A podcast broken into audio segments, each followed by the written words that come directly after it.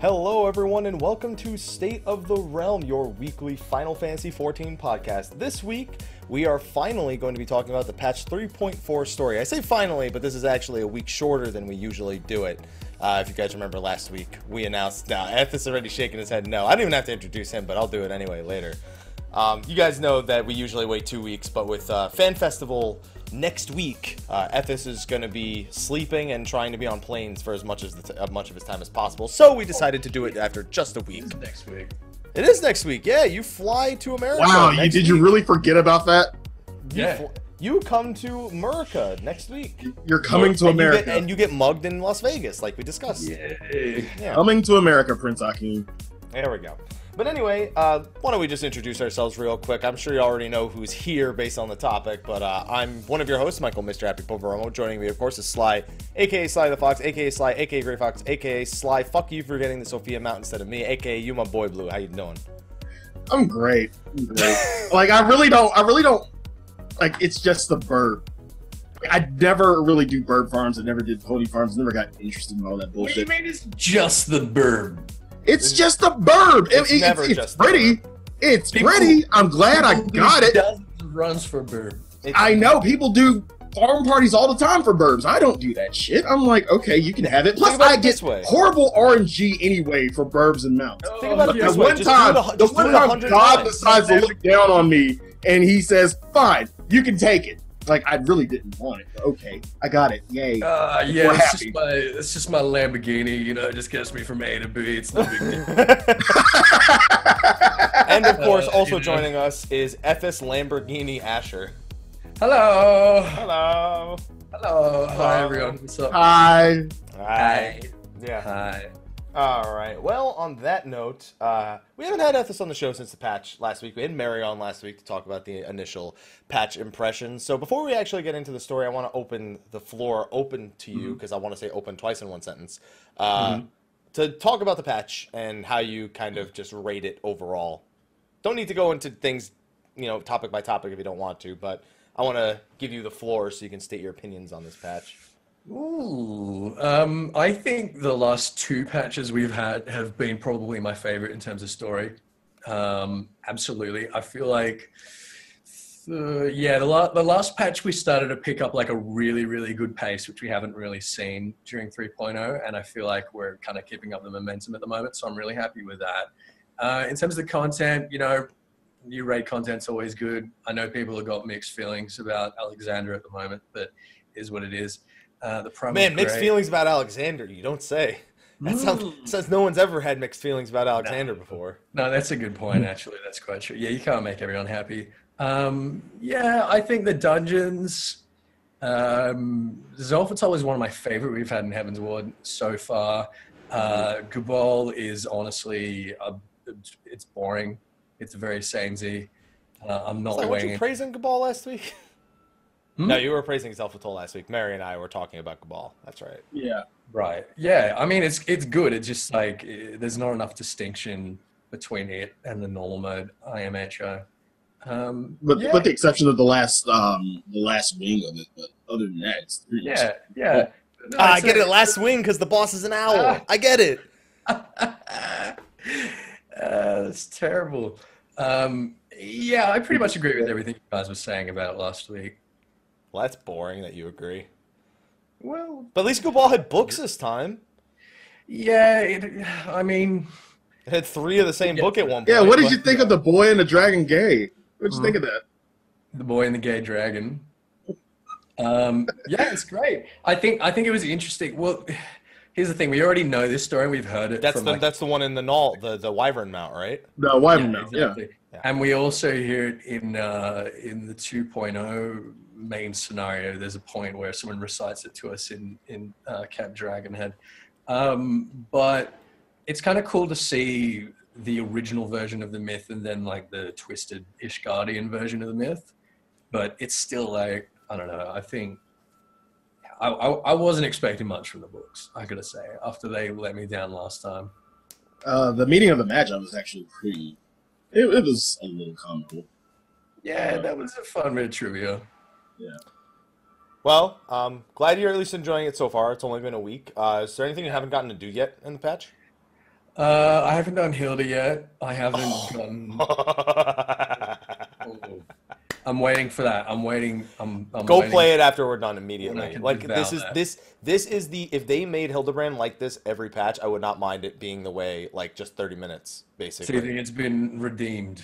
I feel like this Hill this is easily the funniest Hildebrand patch Really? ever. It's not the most enter, it's not the most entertaining. Like Gilgamesh Yeah. generally was more entertaining Mhm. with Ultros. Yeah, and, that- yeah. Mhm. and of course the Final Fantasy references were always fun, but we'll talk about Hildebrand a little bit later. Easily my Okay. favorite Hildebrand in terms Okay, of co- in terms alright. of uh, comedy. All right. Well, I still got to do that. Um, I've done a little bit of the Savage rating, but not like I haven't gotten way into it yet because we're uh, waiting for a couple of people, including myself, who are going to be in America very soon, um, before we really dive into it. What else haven't I done? Well, That's pretty much it. Did you Savage? No, I just said that. I haven't Oh. done much. Yeah. I was. I'm sorry. I, I tuned out when I when I was thinking about Hildebrand. How funny it was. Think about them, Damn it, Haps. All right. Okay. So what what would you grade this patch? At least if you want to compare it to the rest of Heavensward, just that, just compare it to the rest of Heavensward in terms of where you would kind of rate it. Mm, I think I think it may well be my favorite patch of Heavensward. Okay. Yeah, I'm gonna agree with that now, having it been a week and the way I'm kind of enjoying it, especially Wondrous Tales, which turned out a lot better than I thought it would. I feel. Um, anyway, let's go into the story then. I didn't bother writing show notes for this because I think we all kind of had our own personal notes on how we wanted to approach different aspects of the story. So, I'll he's got a he's got a literal fucking notebook. Like, did you steal? much. Is that did you steal Ethis's notebook? His his fanfic lore book? No, no, no. I have I had like one notebook for story and then one for raid. Holy shit! Yeah. That's some uh some sly scholar right there. Not Pretty like much. in game, but like in terms Can- of his. No, no, no, no, no. That that's eventually going to happen. Like, I heard. It's like, can can you give us a dramatic reading from your notebook on the story? No, because it's just it's just like an outline. It's not. It's nothing oh, special. Well, that's oh, boring. I'm sure it is. It's not like the Delrune I'm sure Like I it's like. special. It's not like a Come on, no, no. put your glasses on. Come on. Okay. First boss, Eric Hogue, ten sixteen. I like how you you have to hold it in between the microphone and your mouth, so I can't fucking understand a word you're saying. Yeah, yeah, exactly. Uh, first boss, Eric code ten sixteen. Apartment number three. Server number three. um, wine is conspicuous. Wine is conspicuous. Yeah. I'm glad I blew up your camera the- to the yeah, the scene- screen for that. The that. scene, the scene with the wine, and we were like, "No, I don't like. No, I don't want any wine." Why did you just draw Garuda naked in that book or something? You're just making shit I up. wish I did. I really wish I did. I really wish I did. Knowing Um, you, got Sophia and. Garuda next to each other, page by page. Those pages Actually, are stuck you know together what? now. What? You know what? So the wine, the wine was conspicuous. I was immediately thinking, you know, when he when when he's offering me wine, I'm like, mm, And, and immediately I said, "That's not something Slav would do. Pour me a fucking glass of wine. What the fuck are you doing? Don't turn down fucking good wine." And then uh, and then everybody thinks to like Nanamo. I'm like, oh. yeah, exactly. Everyone thinks to Yeah. Nanamo, and we're And like, we're like, we've like sworn off drinking. and they're they're they're like focusing on the guy pouring the wine and everything. Like, really, you're really trying to play this up so bad. I thought it was good because I think like I'm pretty sure everyone would have thought of that. And when we refused, the everybody wine, did. Yeah. yeah, yeah, not taking wine from strangers. Not anymore. Not Okay, anymore. so we got a lot of story to cover here. Um, most Mm. of us have done most of it. Uh, just to Yeah. cover uh, Scholastic, and all three of us have not done. So um, at some point, one of these two will have done it, and I probably still won't have because I still haven't even done the 3.1 Scholastic yet. Um, but uh, we won't be talking about it because we can't. It's, it's impossible. So main story: Alexander, don't have the Hildebrand, technology. Hildebrand, and uh, Warring Triad. Those would be Mhm. the four big things, and of course, like dungeons, because Gubal has its own thing going on there. Okay, Certainly does. so we're gonna start with the main story. Uh, first of all, main story of this patch. Glad they had the. the I, I, every time I see the warning for how long I'm gonna be doing something, I'm always happy. because Yeah, it means that yeah, there's yeah. going to be a deep story there. um, how do we feel this this main story kind of held up to the prior patches? It was almost like an end, another end, like Dragonsong. That's more what I keep fucking Yeah. saying. I get tired of these fucking semi conclusions, knowing damn well we got another patch or two, depending, um, to kind of make it seem finite. I guess. Uh, it's just drawing. It's just bringing one story to a close, another like rearing its head up until 4.0, which is the um, reclamation of Ala Mhigo. But even still, I don't like. I don't like this feeling of completion. I do. I don't like feeling incomplete. Yeah, I don't. I don't like it now. That's what I'm saying. I don't like it. It, it feels like everything. oh, after we a just had a conclusion, yeah. yeah, conclusion, yeah. We had a we just had a conclusion. Now we have another conclusion. Like, And Warriors of Darkness is really one of those stories that you kind of anticipated going much longer. It's not over technically, but we won't see them for a while now. It'll it, it'll be a while before they become the centerpiece again.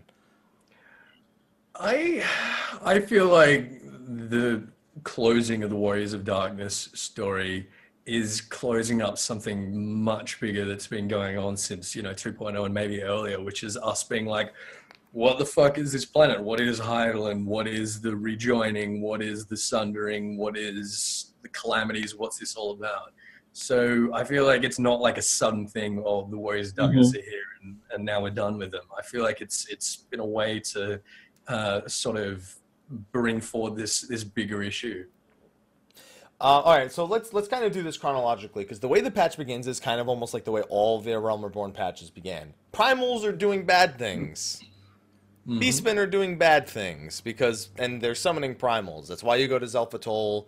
That's why you eventually confront the kobolds in O'Ghomoro, which was actually fantastic. That was probably one of the better looks we've had at sort of how the Beastmen feel regarding um, their relations with the with the enlightened races. At least I felt that way. And also Gabu, cute little thing. His parents are dead, but that's that's another It story. just makes it yeah, and, uh, yeah, and Ethis, I wanted to ask you about that. What um, what did you think of us revisiting um Titan for this instance for uh story? for Titan in particular. Yeah, Um, I thought it was really interesting. I thought it was a really clever way to do it. You know, same instance, different dialogue, uh, doing it um, uh, unsynced. Yeah, it was. It was. That was the fun part, doing it unsynced. Yeah, I think so. It's fun. I'm like, oh, I got an excuse to do Titan hard mode unsynced. I like that. I, again, you mentioned the dialogue in particular, where he's Hmm. repeating the exact same words as Gabu. I Gabu, wonder, yeah. do you have any theories on how that sort of plays to the sort of nature of primals? Because it's very different from the Titan hard mode that we encounter when summoned by the kobolds looking to, you know, take revenge Sure. against the other races. Sure. Well, it's consistent with everything we know about primals. Is you know you you you don't necessarily have to be worshiping, but you have to you know will it uh, into existence, and it's taking the the image and the essence of you know the thing that's already there. Um, it's uh, what happened with Titan. There was really similar to Enkidu, to be honest, in the the type of summoning. Yeah, there were crystals nearby, and they just sort of, like you said, willed it. Yeah, exactly. What's more Um, interesting, I felt, was the will of the primal itself was sort of changed because at that moment, Gabu kind of hated the kobolds themselves. Yeah. He almost had like Yeah. a, a moment of, and that's kind of why Titan turns on them. He even turns on Gabu, even Yeah. though Gabu is the one who summoned him, just because he hates all kobolds, and he sort of infused that belief into this incarnation. Yeah, well, of the, Titan. the Mm-hmm. primals are an instrument of the you know the will that people that uh, of the people that summon them, and that's why the Ascians are always uh, getting involved in the politics and sort of pitting the the beast races against you know against the spoken people and saying, oh, you know, they're doing this, they're doing that, the Imperials are invading. Um, they need them to be summoning for the right reasons. Whereas you, if you look at something like Ramuh, Ramuh's summoned by uh, you know, a relatively, you know, peaceful and pacifist kind of tribe, and he doesn't really cause as much trouble as a result of that, which is, you know, kind of frustrating for the Ascians. Yeah, I mean, I, I'm. It's just, it's kind of almost, and my chat just mentioned it concerning that it was the, like the there's literally crystals were nearby. He didn't even try to summon Titan. He didn't say like, "Oh, I want Titan here. I'm gonna summon Titan." He literally was just like, No. "I'm crying over my parents and there's crystals nearby." It's like, if it was this easy, where the fuck are all the other summons that, that could be summoned like this? Well, it's because he already was- that god. Yeah, I guess. Yeah. Yeah. in hindsight, if it like hasn't it always been that easy because um emotion is what drives people to will or primal to existence. So yeah, in hindsight, it's really that I'm easy. surprised we don't have a million primals running. Like somebody, everybody believes in something. That's what the twelve are for. Surprised that they're never just willed into existence like that. Yeah, that's actually a good point. I mean, in, in places with, you know, high concentrations of ether, if someone like got really pissed off in the middle of Mor Dhona and, you know, some sort of apparition of Rhalgr suddenly appeared, to be like, Ooh, okay, all right. Wasn't that mentioned in in the story that someone wanted to uh, summon Rhalgr? Well, they mentioned the Ala Mhigans around the level twenty quest line. Yeah. tried to summon Rhalgr, and so Yeah. it's not it's not unreasonable they wouldn't try again. Yeah. Basically, So I guess the only the only explanation we'd have for the reason, you know, there's not a bunch of primals running around is again, there's n- not enough density of crystals everywhere. So we beat up Titan, and then we're we we start we finally delve into Ala Mhigo. I mean, we, Yeah, we they really didn't do anything. It, the MVP was the Carbuncle. yeah, Carbuncle jumping on his. Yeah, Car- Carby was the MVP right there. I was like, how did Alphinaud teleport when he's in combat? That's bullshit. that was all I had to say. He just left that duty and his carbuncle stayed in there. That's like an extra fucking party member when it comes to that. I was jealous of him and his carbuncle this patch quite frequently. It seems like he's stuck stuck with Obsidian entirely. Also, this patch. Yeah, he's on a good thing there, isn't he? Yeah. Speaking of which, Eggy Glamours, those made it into 3.4, right? no, don't worry, guys. 3.5. They said it in an interview. It's, it's real this time, I promise. Yeah. Absolutely. This time. Yeah, this time, this time, things will be different. All right. So we, we wrap up with Titan. We beat him again. You know, the, again, the Realm Reborn story told all over again, whatever. But we finally started investigating Ala Mhigo, and or at least the resistance of the Ala Mhigans, and we're introduced to a character that we've been teased for a while now, known as the Griffin. Mm-hmm. Was it really that Griffin? Well, we were introduced to a fake one, and the real one is shown later to us in a cutscene. So, who are we thinking the fake one is? Because everybody pretty much has an idea. I know. I I think it's over. It You know, like I the fake one is one, Yeah, yeah, fake one is Ilberd, Ilberd to me seems like the dead giveaway. Like, he didn't appear until after you meet him in the 3.0 story, and Mhm. and he runs and he gets away, and you never see him again. Mm-hmm. That's that's pretty much why it's. I believe it's got to be Ilberd. But I thought it was funny because if you talk to one of the NPCs, they mention that they don't know what the mask is for, and maybe he's just all scarred up, and that the Garleans are looking for him. It almost felt like they were teasing the idea of it being Gaius Yeah. when uh, when that happened, because it was like, oh, oh, is that is that it? They were they were teasing that a lot, to be honest, talking about how he's a tactical genius and how he doesn't let anyone come close enough to him that they'd be able to like recognize any of his features and stuff like that. It is definitely teasing the idea of him being a Garlean. Um, but I don't know, was that the real one that we saw at the end? Because I mean, that could have just been another fake one. I feel like if the Ascians are talking to him, he's probably the real one. exactly. The Ascians waited for the fake one to walk away before they talked to that one, and I think they're a little smarter than people with with eyes. Well, you know, the Ascians have been duped plenty of times. They got fucking duped by Thor, and they should have seen Thor that duped the shit out of him. Yeah, Plus, didn't Gaius have the most interaction with La Brea anyway? yeah. So yeah, makes sense. Guys Yeah. got played like a fool. Labre was just a bitch. That's all that happened to him.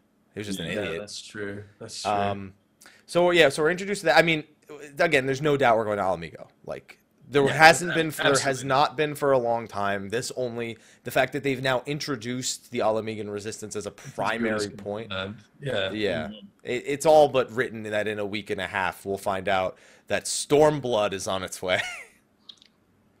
yeah, buddy. I'm, I'm, I actually do think that's going to end up being the expansion's name at this point. I think it's a good name.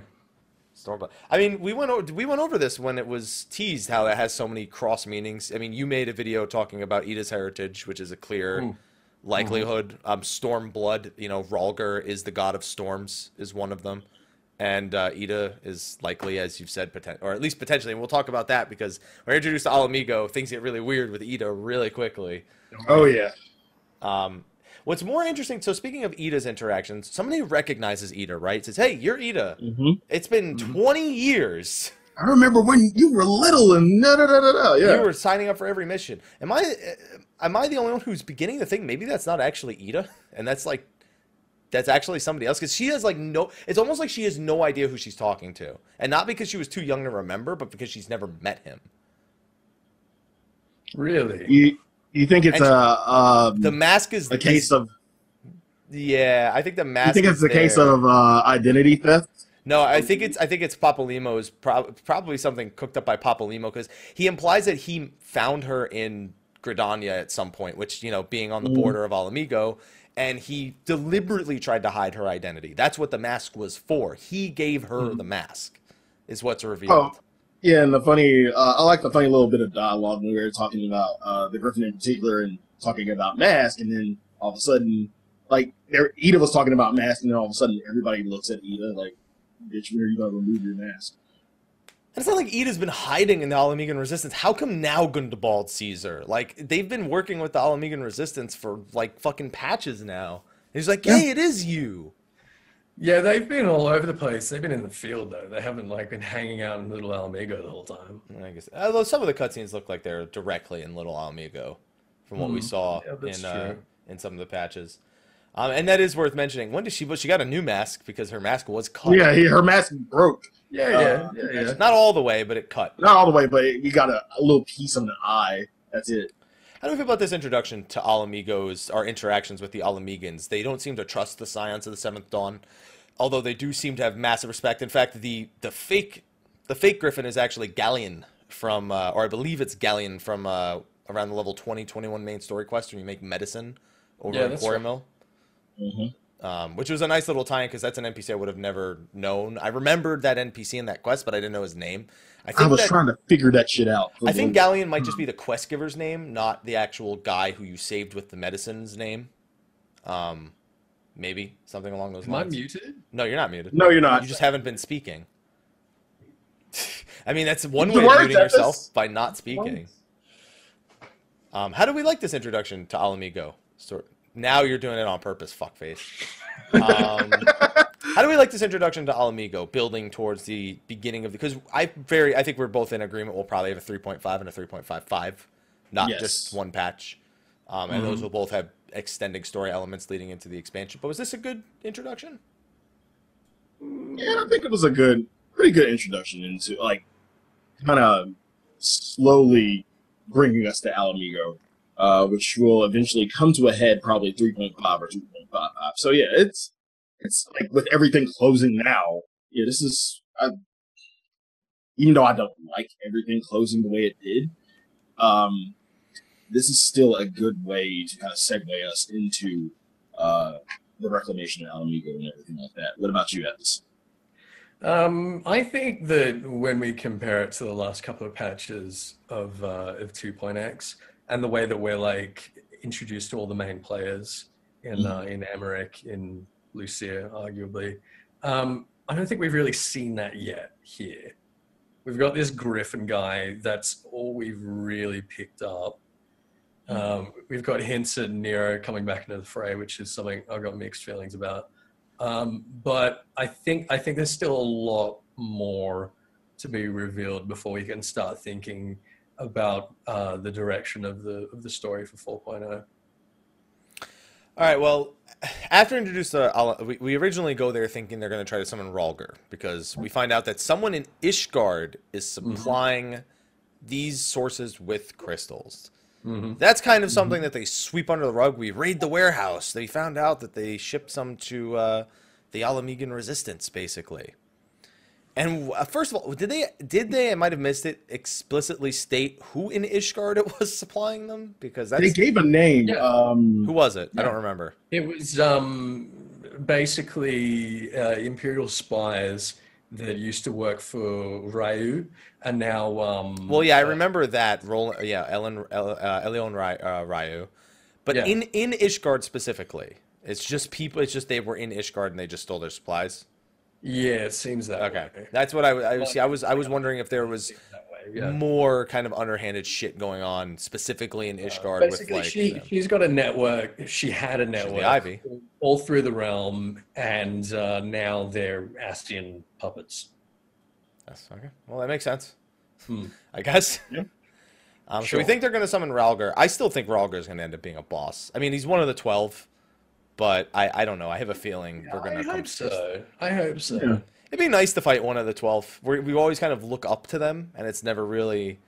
It's like it's they're never really made as villains. So fighting one So- would be a very different. So do you think that will be uh, our Warring Triad in 4.0? No, I'd be more 12? likely to believe that to be a.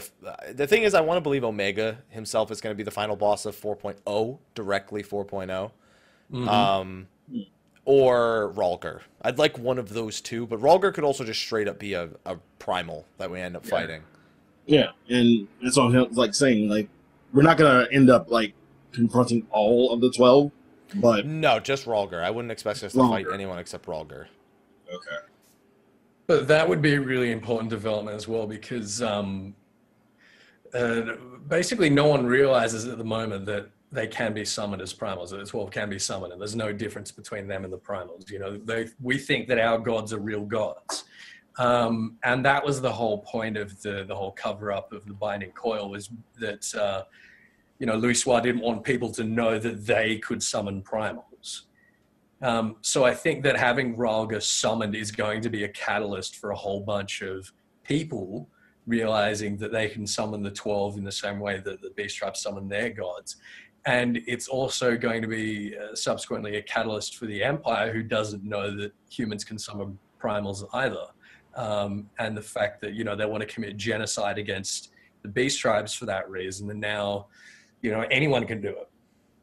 Yeah, so there's a conflict. Do, do they drive Yeah, themselves into madness and try to plunge the entire world, like Yeah. kill everything, Yeah. or And I feel like at the moment, you know, with the things that we've overcome recently, and we're seeming, you know, more and more fucking overpowered, um, it, it- we really do need to raise the stakes in some way. And I think uh, a summoning of Rhalgr that everyone was privy to would absolutely serve to do that. Well, hopefully we face him in 4.0. But Rhalgr doesn't make an appearance. They actually reveal that the Ala Mhigans gave the crystals to the Amalj'aa Mhm. to coerce them to fight against the Empire when called. Mhm. And what that leads to is it's actually a huge plot set up by somebody who we've been, who we, we're kind of introduced to, and you're given a one-liner to identify who it is. Mhm. Um, an entire event sent to put up light against darkness, and that is that the Warriors of Darkness they go they, it's, they it seems they have already killed Ifrit by the time you get there because the bowl of embers is actually there already, and then a bunch of Amalj'aa are KO'd. And the Warriors of Darkness, well, Warrior, Paladin, Bard, Black Mage, and White Mage, which, by the way, they did something clever with the names for the Warriors of Darkness. I don't know if you noticed. They named them after the Final Fantasy three jobs where the Warriors of Darkness are actually from. The Devout, the, Um, the Magus, The Ranger. Oh. the Ranger, the Knight, and the Warrior. Mm. Those are all names of, uh, of jobs from Final Fantasy III. Okay. Krile is also wearing a devout outfit. So I Mhm. just I like pointing that out from time to time. and we actually get the we actually finally get all the names of the Warriors of Darkness. Yeah, which we all are already expecting Ethis to quiz us on in three weeks. I only remember Ardbert and Julie, which is the which is Ardbert, Blenhurst, uh, Jehumo, Nolly Bear, and I forget the the, and and uh, which one do you forget? the the Lawfell. La, La something. La something. La Great. something. Great name, La La Fell. Okay. La La Fell. Uh, how was this? How did how did we like this confrontation? The direct confrontation with the Warriors of Darkness. Red Mage confirmed. More like Mystic Knight, I felt like, because she. The thing is, she does nothing but auto attack. Yeah, that's all. Like that's all she does. She does auto attack, and then she she cleaves the world in half. Look, that's that's true, but we got um, Thancred using ninja abilities in a very different way to how ninja actually presented itself when it was released. Um, but I, yeah, I think this is definitely something like a Mystic Knight or a Spellblade or a Rune Fencer. Uh, Mhm. They're pretty much all the same thing, aren't they? Do we do we all agree that this is definitely teasing a, a new job? Yeah. We Yes, don't- I don't know what yet, but they between Ilberd and the Ala Mhigans in general seeming to have an affinity for for spell sword type things, and Alice having traveled and followed them and kind of watched this conflict from afar. I can't help but feel like it's it's all leading towards some sort of spell sword. Okay. And do we think that's going to be a 4.0 job? Yeah. Yes. Okay. I don't think Alice's armor is going to represent its art- artifact gear, though. which Some people might I would have been talking No, about. I don't actually like. She's the hers. is- Artifact armor made by Tataru. I mean, that I'm down for, but just not that outfit. That'll happen one day. Spe- So speaking of Alice, we kind of glanced over the one scene that Coil affected. Mm-hmm. And that's a scene where after Gabu has seen the death of his parents, you've beaten Titan, you're kind of just hoping Gabu recovers. Um, Alice is sitting out on a cliff in Camp Overlook, and you have a discussion with her. And that discussion in particular can go different ways depending on how much of Coil you've completed. She speaks about her father, about the events in Coil, depending on how far you actually made it. Pretty Hmm. much. I don't know if this was enough for them. Like this, this cutscene was fine and all, but I don't know that it was. And I enough. knew people were going to say that. I knew people were going to say that. Like, was it going to be enough? And I kind of expected this.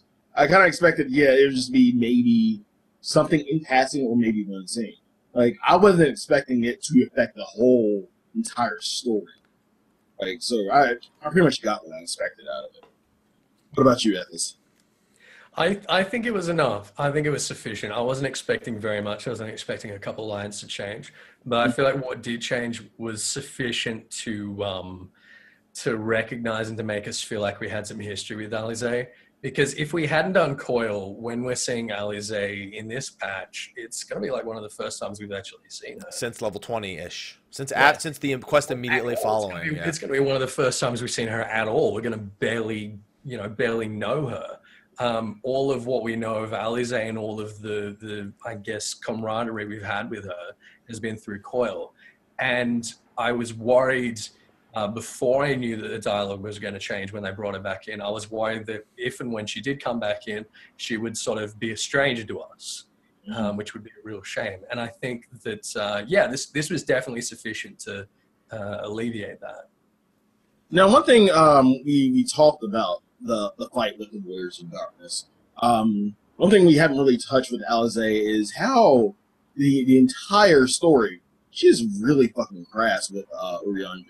For, for rightfully so, rightfully Mhm. so. And then and then it comes to a head when we actually fight the Warriors of Darkness, and um, Uri- Urianger uh, comes and you know he betrays the Warriors of Darkness, so to speak. And um, It was an inside It's- job. Who? Yeah, it's an Ethis, you inside predicted, job. You predicted it was Who an inside like- job, right? Ethis? I didn't. I had no idea. I really had no idea that he, Urianger was a double agent. I did. That didn't occur to me. This guy. We're all like fucking like fuck Urianger. Fuck this dude. Why are we still with him? Why are we doing this? And then all of a sudden, fair, okay. he didn't. He didn't actually betray anyone. But it, but it only appeared that way to Alice. Like she, she admits Yeah. that she didn't want to believe I mean, that. I mean, he didn't. but- He didn't really betray the Warriors of Darkness either. He was. He was working for them and for us, and lying to both of us, and you know, making the best result for both of us. He fucking saved everyone. Pretty much, yeah. Yeah.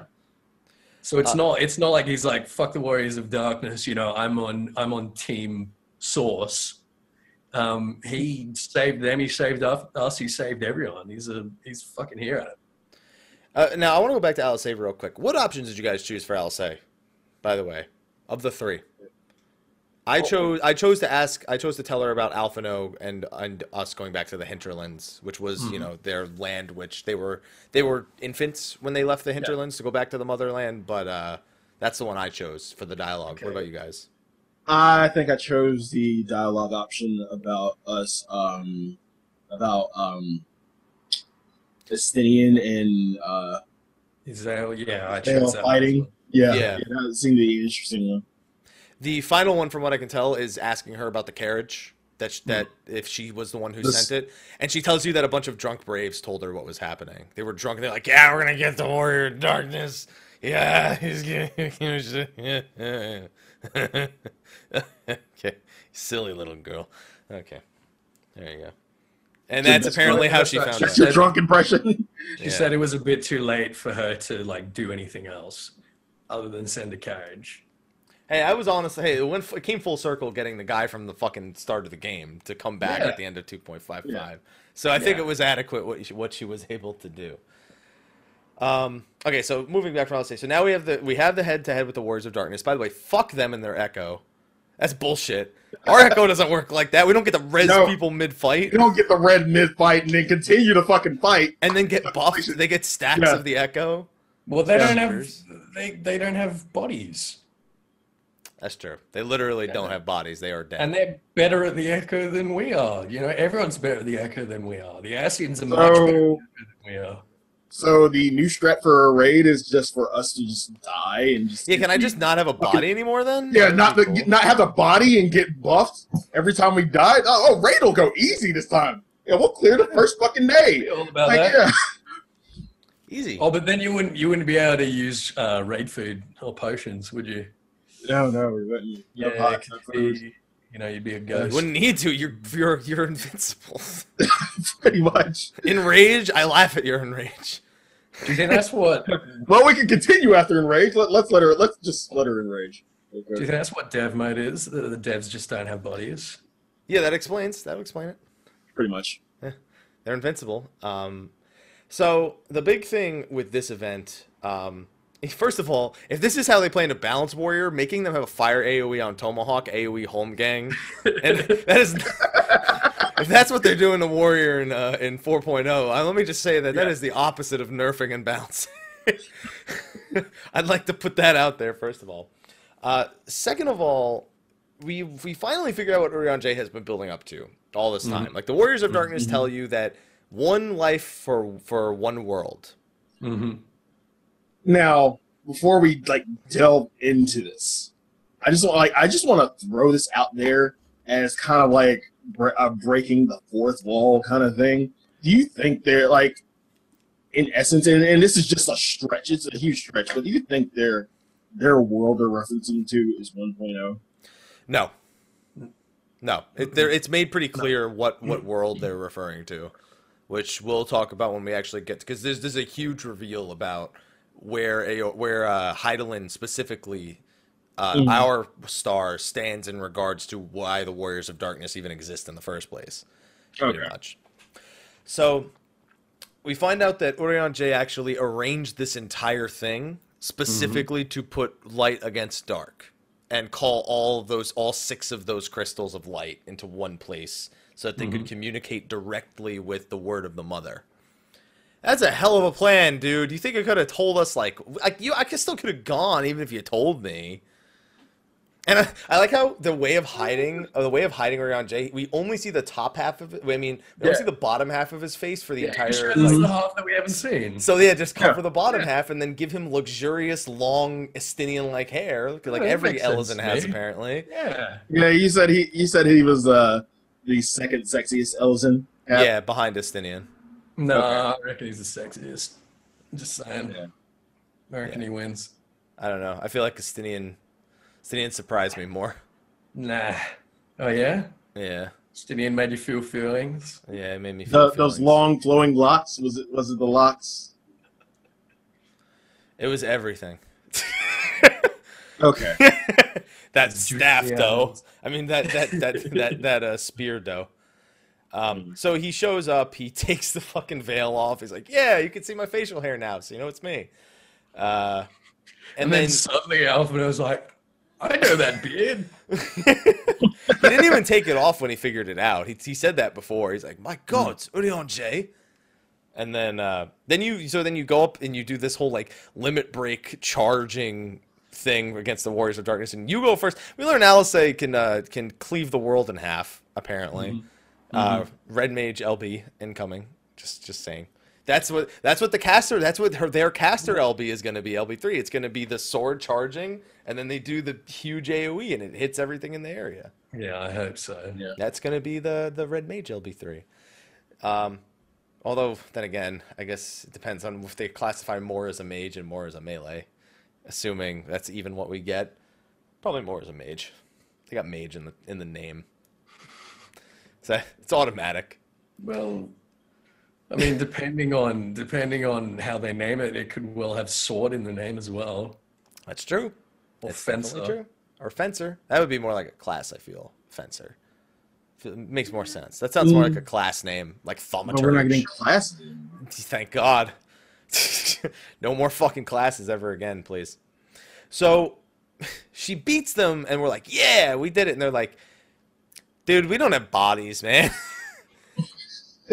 like the only reason we were able to come here is because we renunciated our flesh, or whatever the fuck they said, renounced our flesh, Mhm. and that was kind of a weird re- thing to reveal. They I, they could have just told me that they used the crystals, but no, they had to literally strip themselves of their flesh to come to, as they refer to our world as the source.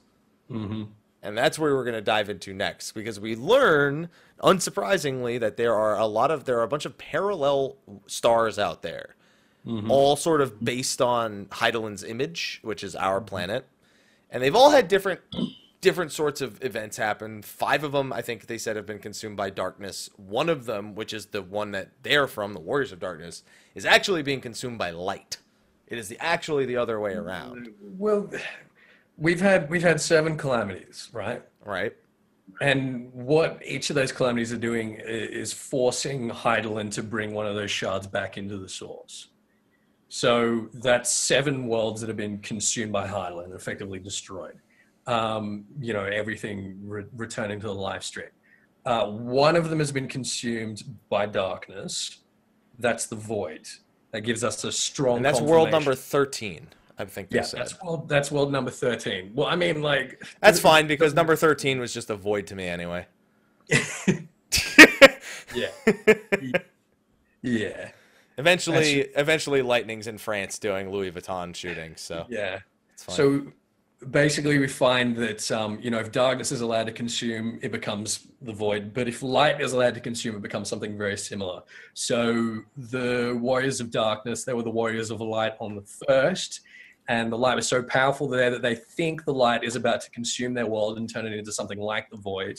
So Elidibus convinced them that that's going to happen, and the only way to prevent it from happening is to come to the source and to force more rejoining so that their world is completely consumed and they're all allowed to die. So that's like the real tragedy is that they've been forced into this position where they believe that uh, destroying their world is preferable and the only option they have left to sort of save it and redeem it to prevent it from becoming like the void.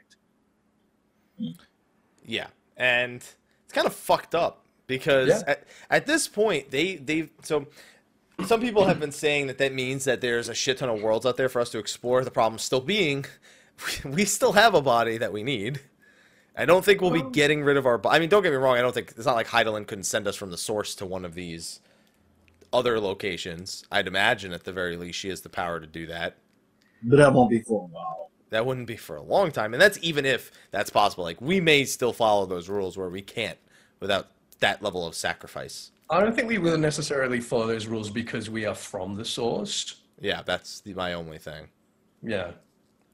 What is the opposite of the void? Purgatory. Yeah, pretty much. Yeah. I'd say that a world consumed by light is probably purgatory, in a sense.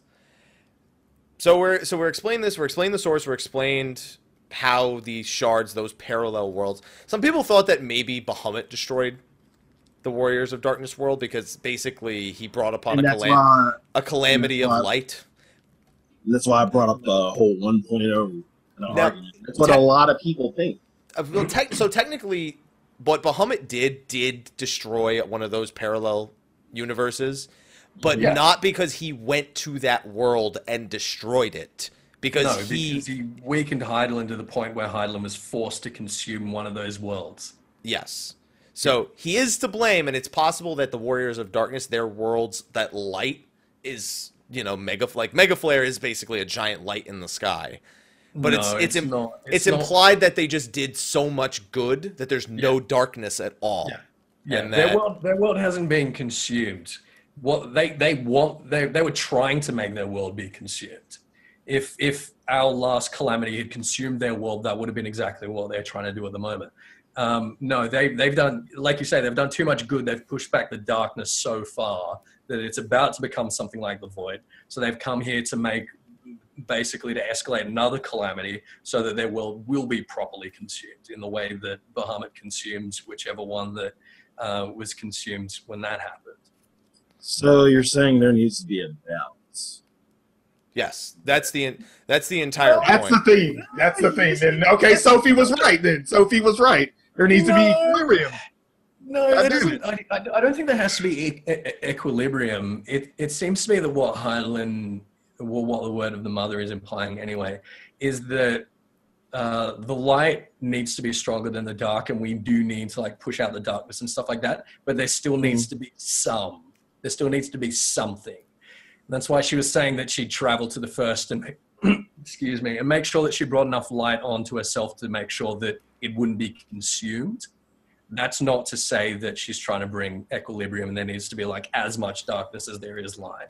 There just needs to be some. There just needs to be some darkness.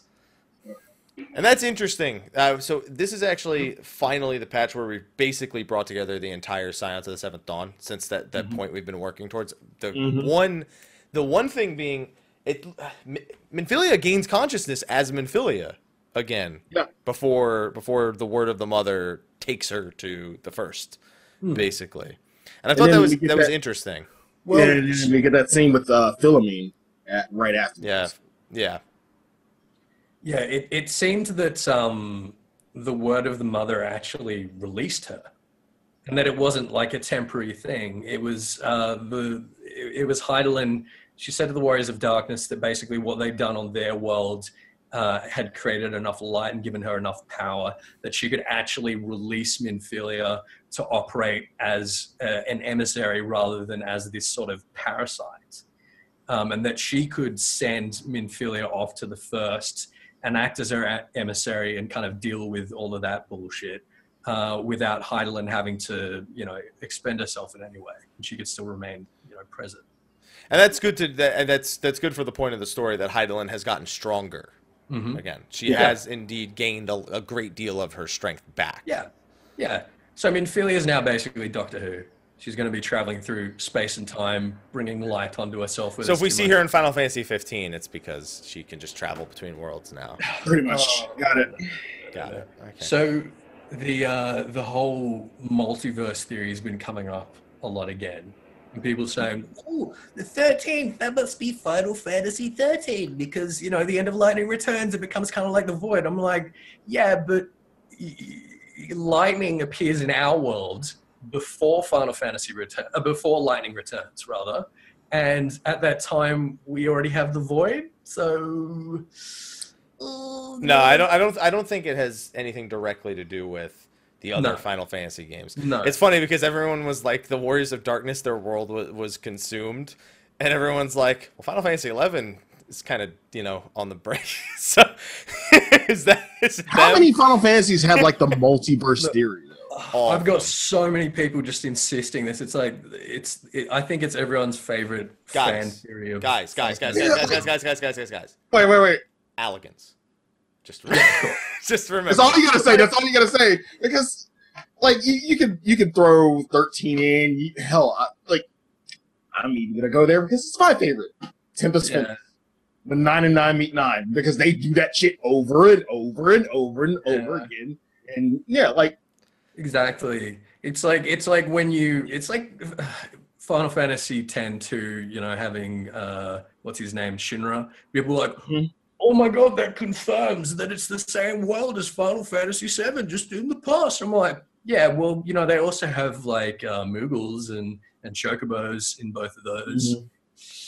You know, and it doesn't he- it doesn't help that the the director or or the somebody who somebody who worked on Final Fantasy X-2 said, "Well, you know, maybe sometime, you know, in another world somebody heard of the Shinra and decided to Oh. make a thing." Yeah, he didn't help that theory at all. No, no. Or I mean, he did help it. He didn't help, you know, Yeah. not it not being a thing. And and also there isn't another Final Fantasy world that has Lalafell's Miqo'te and Roegadyn and no Final Fantasy. So if we were the source and they were all built on us, yeah, in theory, yeah, and that's and that is true. You have to remember the Warriors of Darkness aren't the same Warriors of Darkness from three, even though they follow the job Yeah. system. They are Yeah. they're copies of our same races. yeah. So there is a Final Fantasy 14 multiverse, but it is not the same as what people like to think of. The Final Yeah, Fantasy somehow, multiverse. somehow, Greg got it. Greg Yeah, Greg gets everywhere.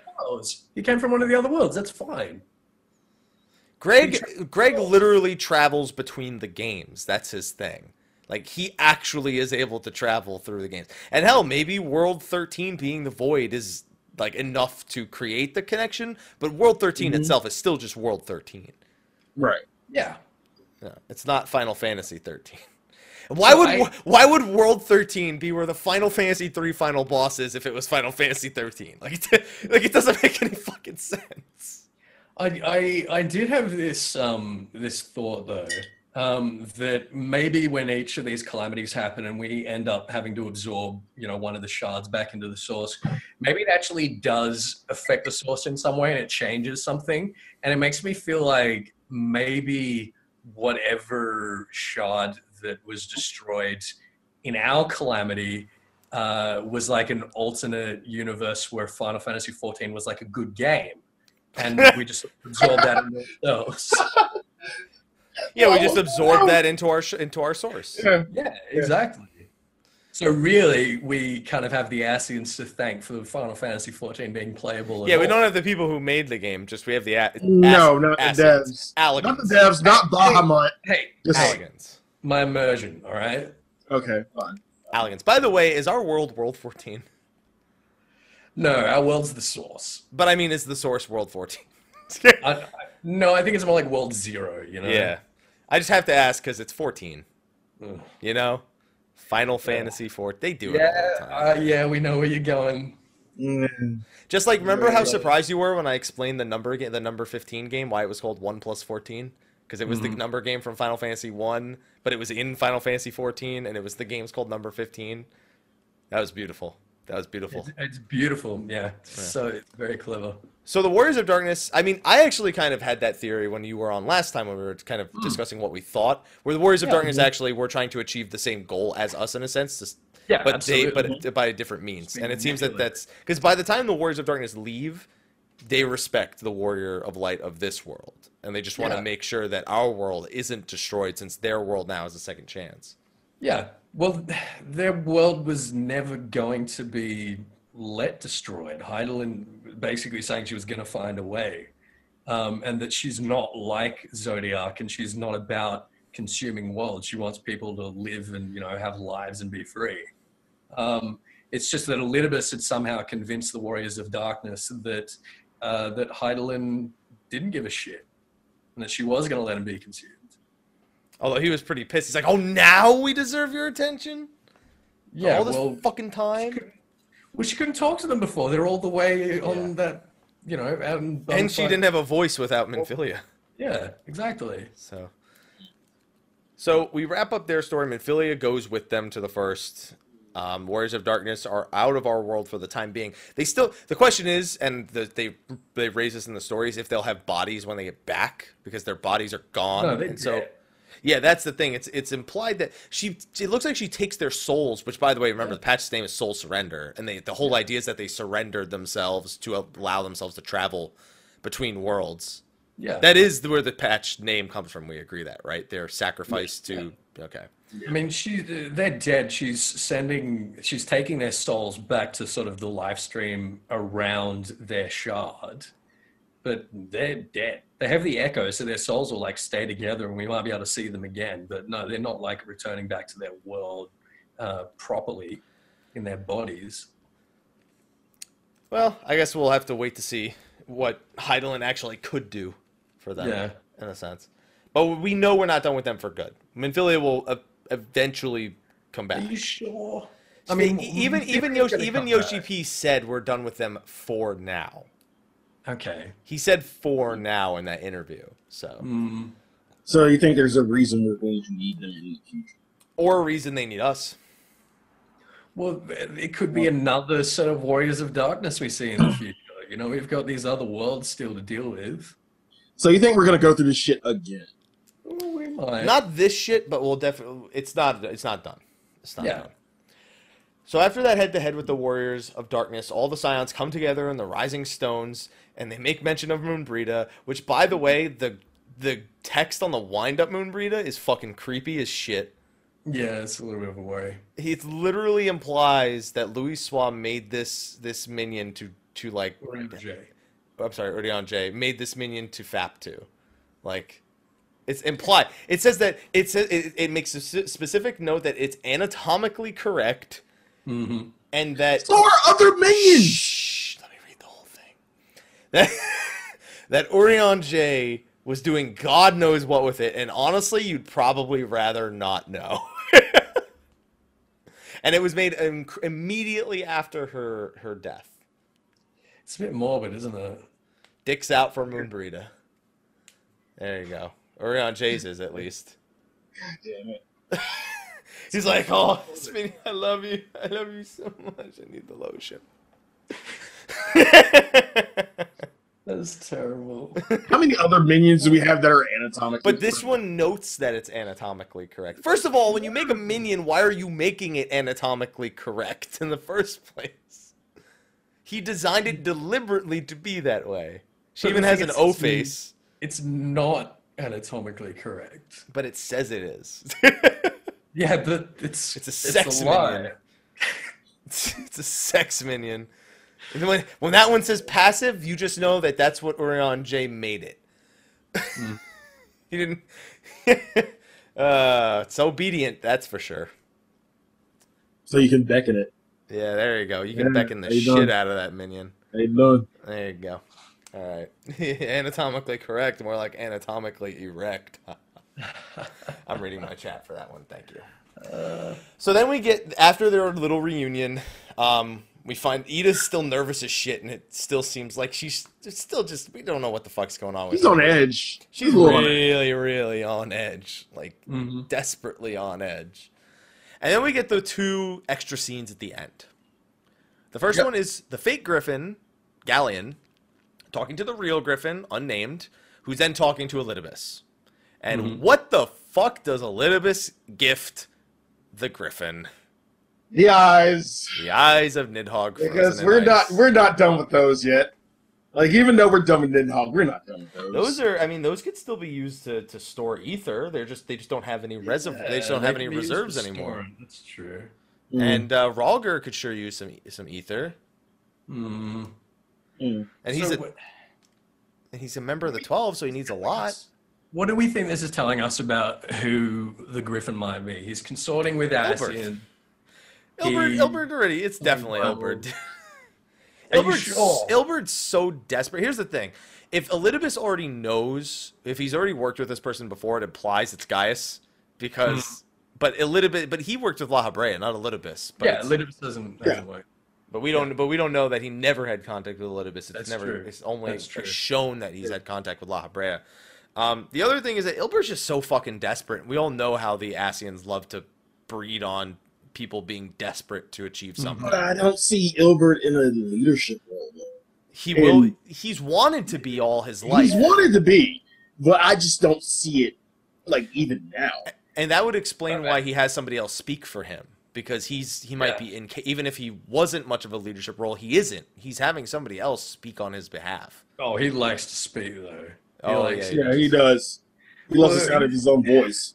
What so what we do know of the Griffin as well is that he's some kind of tactical genius and he has like an inside knowledge of Garlean tactics. Now Do we think that's Ilberd? That's what I keep saying. Like, the thing he's the leader of the Crystal Braves, but other than that, there was nothing really to like point to him being any kind of particularly uh, tactical genius. Here's the thing: like we, we see we see the Griffin consorting with the Ascians and we think, all right, Gaius would not do that again.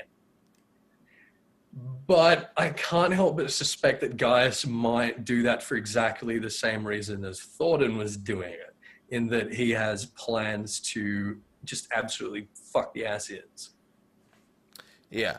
I mean, Gaius don't forget what exactly what it we were initially shown Thordan, you know, he like you they show him just standing in front of everyone and both um Lahabrea and Elidibus are behind Yeah. him and then we know Yeah. that they consort with him eventually.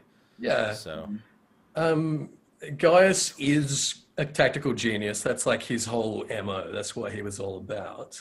Yeah. So there's that.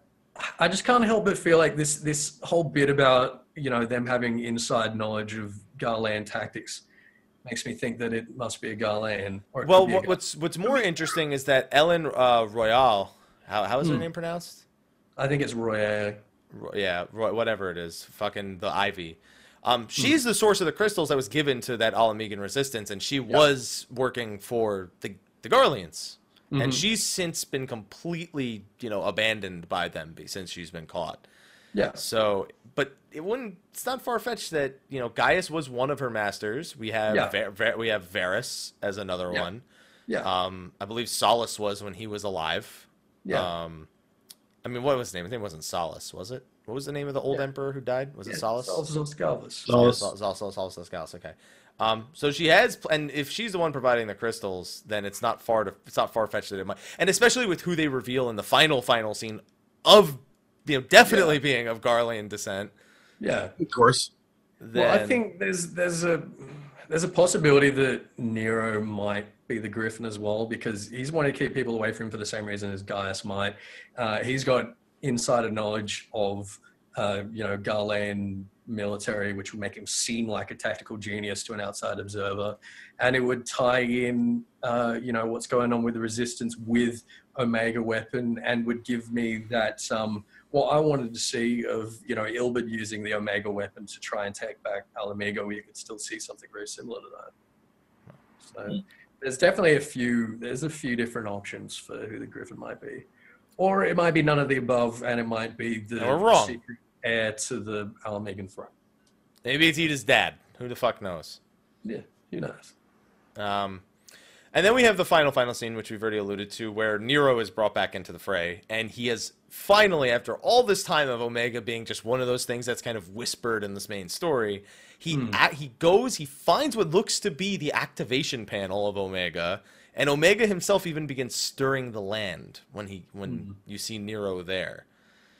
So Omega is going to be very important very soon. How important are we thinking that Omega's going to be? He's gonna be. I feel like he's the center point of conflict in oh. 4.0. I Center hope. Point's main story or Center Point? Main st- now, I hope that they they kind of, and we'll talk about this when we get to Alexander because they tried to do it very last minute and didn't work well at all. But I hope they try to tie it to something you've done as part of the main story, as Mhm. opposed to just making it its own separate entity and not just oh here's a cutscene at the end that ties in the raid and just teases the raid. And I hope it is something that, especially with story mode at this point, like you can't be afraid of making the raid as like really you know part of the main story because you've already created this level at which anyone can complete it. Yeah, I think it needs to be it needs to all be tied in. The same way the Warring Triad, like you need to do the Warring Triad, you've got to. If you want to get a complete understanding of the story, the Warring Triad's very important to it. Yeah. So, um, but Nero, I mean, he's back. I wonder if his dialogue will be different if we've completed Crystal Tower, just like Alisaie's was different if Oh, when I we hope so. completed Coil. I do hope so. I'm I'm kind of frustrated that he's back because he he changed so much as a character through Crystal Tower. And I feel like putting him back into the story, even if there's a couple of dialogue changes, he's still got to revert back to this pissing contest with uh, with Sid. Sid, yeah. Yeah, and I feel like that's I don't know. I, I thought we'd move beyond that a little bit. Yeah, I guess I can kind of respect it. I, I like the way how he threw away the meter at the end. But then there's the, everyone always wondered what was that tease at the end for when it, it clicked one more time. Everyone thought it was Eureka being Mm. under the crystal tower, since that would be a, a great point of power.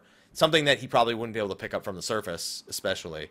Um, but it's also it could also be implied that it picked up anything and he rushed Yeah. back down to get it to track it down and he never like his moment of revelation actually didn't mean anything. Mm.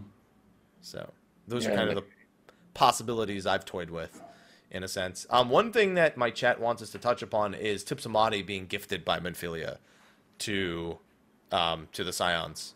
Something I kind of overlooked. I didn't even realize it was gone, Yeah. to be honest. Yeah. Now, what, what what do you think the reason? We killed an Ascian with it once before.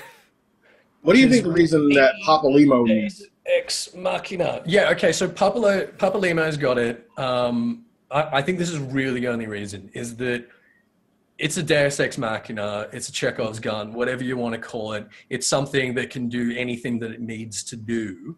If we've got it in our possession, there's going to be so many times in the 4.0 main scenario where we'll be like, why the fuck wouldn't we just use Tupsimati to kill that thing?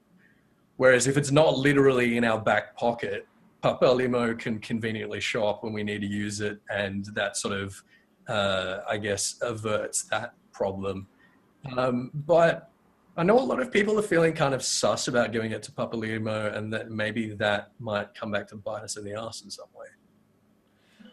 Uh, I mean, it could. I don't think it will. I don't to be think it. will. Yeah, I don't. I don't think it will. I don't think Papalymo is one of those characters we need to be concerned about, other No. than what he's hid from us with Yda. Yeah, that's true. I So, mean, do you think they're possible. playing on that? Do you think they're really playing on? I think we'll get a lot of Four- our four explanation of 4.0. Yda. Hmm. I think in 3.5 even we'll get a lot of our explanation about Yda from Papalymo directly. Like he's Okay. gonna be telling the. Like honestly, you know how they have Edmont doing a lot of the narration. Like I wouldn't be surprised if Papalino Papalymo is the one. And that's, the other question. Who the fuck? fucking. Who the who the fuck was the narrator? That's what was killing me the entire time. Like, it can't be. It can't be Alphinaud or an older Alphinaud. Who the fuck was narrating? There are a couple of different voices narrating. Uh, at one ti- at one point I thought it was Papalymo. One especially- of them definitely was Papalino. But I'm then who sure. the Okay. fuck was the other one? I'm not sure. Because it was not one voice. That's the thing. I heard like the very first part was a voice I didn't recognize. I was like, who the fuck is this? The second point was Papalymo. And then there's a third Yeah. one which goes back to the first voice. I'm like, who the fuck am I listening to? Yeah, I'm not. I'm not sure to be honest. Allagans. There you go. Yeah, elegance, right? Yeah. When in doubt. Yeah. When in doubt, Allagans. Um, also, there's mention of Elidibus following Minfilia to the first world, so maybe Mhm. that leads to some conflict regarding the why they need to come back to us. Yeah, well, that that brings me back to this idea that I've got that Elidibus is basically Minfilia's equivalent. That Elidibus is the word of the father. Some uh, some people, uh, well, I have one person saying in the chat that it might be Anwa. And I did. I thought so for a minute didn't because even- I remember. I didn't even I remember consider Arwa, uh, Arwa's uh, voice. I'm like, this can't be Arwa because he's not really a central point in the story. And in, in Jap in the Japan version, it, the voice is very consistent, and it is Papalymo's voice the entire time in the Japanese Okay. audio. Yeah, I think I think it was Papalymo. We we got a, a little bit of Urianger in there as well. Mhm. Um, but yeah, I think I think it's supposed to be Papalymo.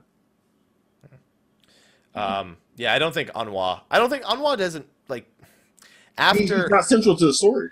after after after what's his name's fucking trying to flex and act like a badass part with Anwa, where he's like, uh, what what what, sir, sir, hello, what are you doing? I don't think we've we haven't heard or haven't heard him since. So yeah. Yeah. Um, that's I'm I'm I'm curious to see how if Papalymo ends up being our Edmont going forward until we wrap up the Ala Mhigo story. Hmm. Yeah, maybe. He I mean he's kind of he's been kind of hiding this from us for like 20 years. Yeah, that's true. So it's not I want to take Edmont with us. I want Edmont to be our like bud. our book writer. Yeah. There you go. If in 3.3 Yeah, Papalymo closes a book, I'm gonna punch Square Enix in the face for doing it twice. That's that's, that's all I'm gonna say. I'm just You gonna only get one. Yeah, only, Yeah, we only get one. There was only one Heavensward, and that was gets one. Edmont. Like, who? who what, are they gonna have a, a diary for uh 4.0 for Stormblood? Or Stormblood? Stormblood. Viking job confirmed. Another job in Final Fantasy 3 by the way. Dovahkiin. Another Final Fantasy 3 Well, we've already Vikings Marauder basically. From Viking, Yeah, yeah. Viking is a tank with two axes, basically. We're gonna be a warrior that can talk to dragons, so we're gonna be the Dovahkiin. But our new job the is. Fus- Ewoks Fustora. came from the far frigid north, and they brought marauding Marauder is Viking. They're, they're, that's it is Viking. Then the Ala Mhigans are going to be marauders and monks. Speaking of which, have you considered the option that what's his fucking face from the monk storyline is fucking Griffin? Um, no, but I have entertained the idea that he might be the The Estinian. secret, the secret heir, which would make him the Estinian, which would I, re- I remember you mentioning that in the Yda Yeah, in the Yda video. I Yeah. would love that. I would love to see that. Okay, so main story overall. I think Ethis, you said this was your favorite one of the expansion. Yeah, the last two I reckon have been pretty much on the same level for me. What about you, Sly? Uh, agreed. Uh, even though I don't like the whole completion. I don't You like know that the that- Warriors of Darkness like they were they were brought to us. They were they were dicked in the back half for two patches, and then we finished with Mhm. them. Yeah. So uh, even still, like a good, a solid story match. Solid. They'll they'll be Not back. great, but solid. In my opinion. They'll be back. They'll be back. Okay, so we have three other pieces of the story. and We've already spent a large chunk of the show talking about the main story. So let's we're gonna probably try to keep our thoughts a little bit more concise with this one, and it's easy to do. It's easy to do because these other stories mm-hmm. aren't nearly as long, and a lot of them, one of them in particular, is ending specifically again, and that's Alexander. Yeah. Pretty Mm-hmm. This is the conclusion to bring Alexander's story full circle, quite literally full circle. Ah, time loop. And I liked it, but it only because of the explanation of who Al- what Alexander actually was. Not the not the I'm, primal. I'm was mad summoned. we ain't getting no fucking cheese. Yeah, after all that, no gobby cheese. No gobby cheese. God damn it. It's very disappointing, I agree. Uh, Um I I like their explanation of what Alexander was. mhm. but not all of what we saw. It was fun fucking with time and like seeing Do you feel like- a- Do you feel like uh, if we would have got this explanation a little bit earlier in one of the earlier, I would have liked it a seasons, lot earlier. Okay, okay, just checking. Uh, what about you, Ethis? Do you think it would have warranted uh, the explanation for Alexander early rather than at the end? No, no, I, I liked it here, and um, looking back, it seems like they they set that up from the beginning really, really well, Mhm. and I'm surprised that like we didn't sort of guess it. Um, no, I like having the reveal like that. It it felt like a TNG episode to me, you know, the way it sort of wrapped up. Um, Stardust. don't On you, march to the moon. don't you think? Yeah, it did. It did kind of feel like a TNG. episode. Yeah, no, I Yeah. really liked it. Although I think the the 1.0 reference, I think that was so in. stupid, yeah. I There think was that was no way like, they had that considered back when Tra- when Travashe or Travanchet or No, whatever well, was. no, obviously not. But but uh, well, they had they had to wrap that up somehow because that was a, a storyline that was never going to be concluded. Um, but I can't help but feel like it was only after they were listening to feedback when Alexander came out of all of us saying, "Oh, but you know, Binding Coil was so much better because it wrapped up 1.0 and it died with 1.0." So it was like, "Oh, you like 1.0 tie-ins?" Travanchet and this weird horn thing. So speaking of the horn, need to be there. can we list all of the, the the references to like shit that like is based on Alexander's travel through time? Because what we eventually Mm-hmm. learn through all of this is that Alexander, as a primal, as an Mhm. entity, um, sees all outcomes, and he see he sees every path. He see he's seen versions of the world that he's destroyed. He's seen versions of the world And where he actually. I love I love when they say he rises and stops a calamity because that makes me think of Final Fantasy Nine. And that's what And- confused me about the the fight it's like itself within Alexander when we get to that point. And I had to go back and look at what like while I'm DPS I'm looking down at what's happening. What the I'm fuck like, is that down there? Oh, that's us. That's, shit, that's me. That That's, was really cool. yeah. That was You really f- you find out that in the fight that when you go into the portals and kill the four ads, you're actually killing them in order to save yourself from the in the past. Yeah. Yeah. And it also it also implies that um, that Quickthinx wasn't invoking Alexander to attack us there. That was just part of what Alexander's plan was and what he was doing.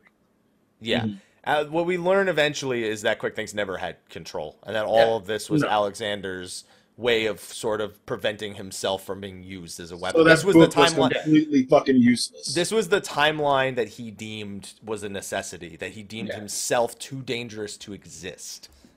Well, he's decided, and again, you know, pretty pretty cheesy and pretty sort of in theme with the way the Warrior of Light is treated. He's decided that like the best of all possible futures is the one in which you know the fate of the world and all potential worlds Is in the hands of the warrior light. Light. Yeah, And so, I mean, he sees his, he basically sees his own demise. He sees his own demise at the hands of the warrior of light as a as an outcome that is best for the world. He's not evil. Is ultimately what we're Mhm. taught here, Yeah. um, and that everything since the beginning has been decided. So much so that they go and they actually describe. It's weird how they go back and describe it. So we find out. So here are the time paradox I can think of. We save ourselves in the middle of the Alexander fight.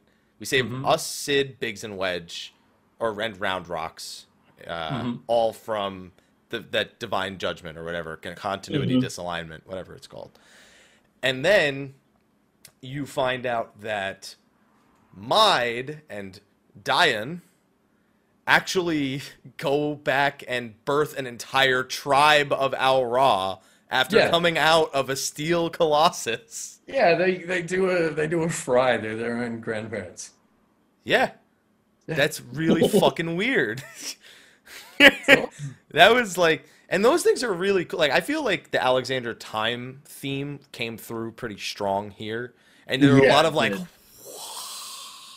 And then Yeah. you find out Shanoa was Alexander the whole fucking time, basically. a physical fucking emissary. And then you find out that fucking Shanoa was actually a cat from the past. And th- so the fucking, Mhm. it's all over the place. It's the same cat from two different Like- fucking timelines. Like I'm, I'm sitting there looking like, are there two fucking Shanoa? Like, wait, who's that cat? Oh wait, that's Shanoa. and then it does the Again, same thing twice in a row. Yeah. It basically says a basically completely orchestrates the cat completely orchestrates everything. everything. It was, re- and we actually joked about this. We're gonna find out the cat is actually the last boss. In a way, we were right.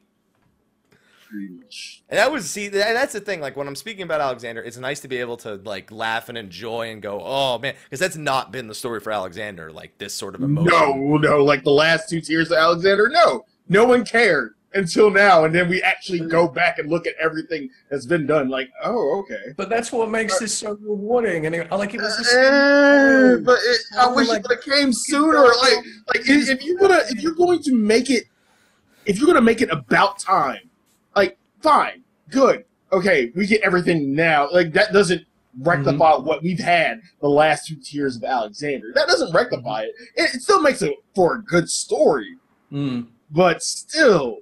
Like for us to get it now and get the explanation, Oh, like I feel like they kind of shoehorn, like they kind of shoehorned it in. Like, yeah, we're gonna we're gonna explain everything at the end.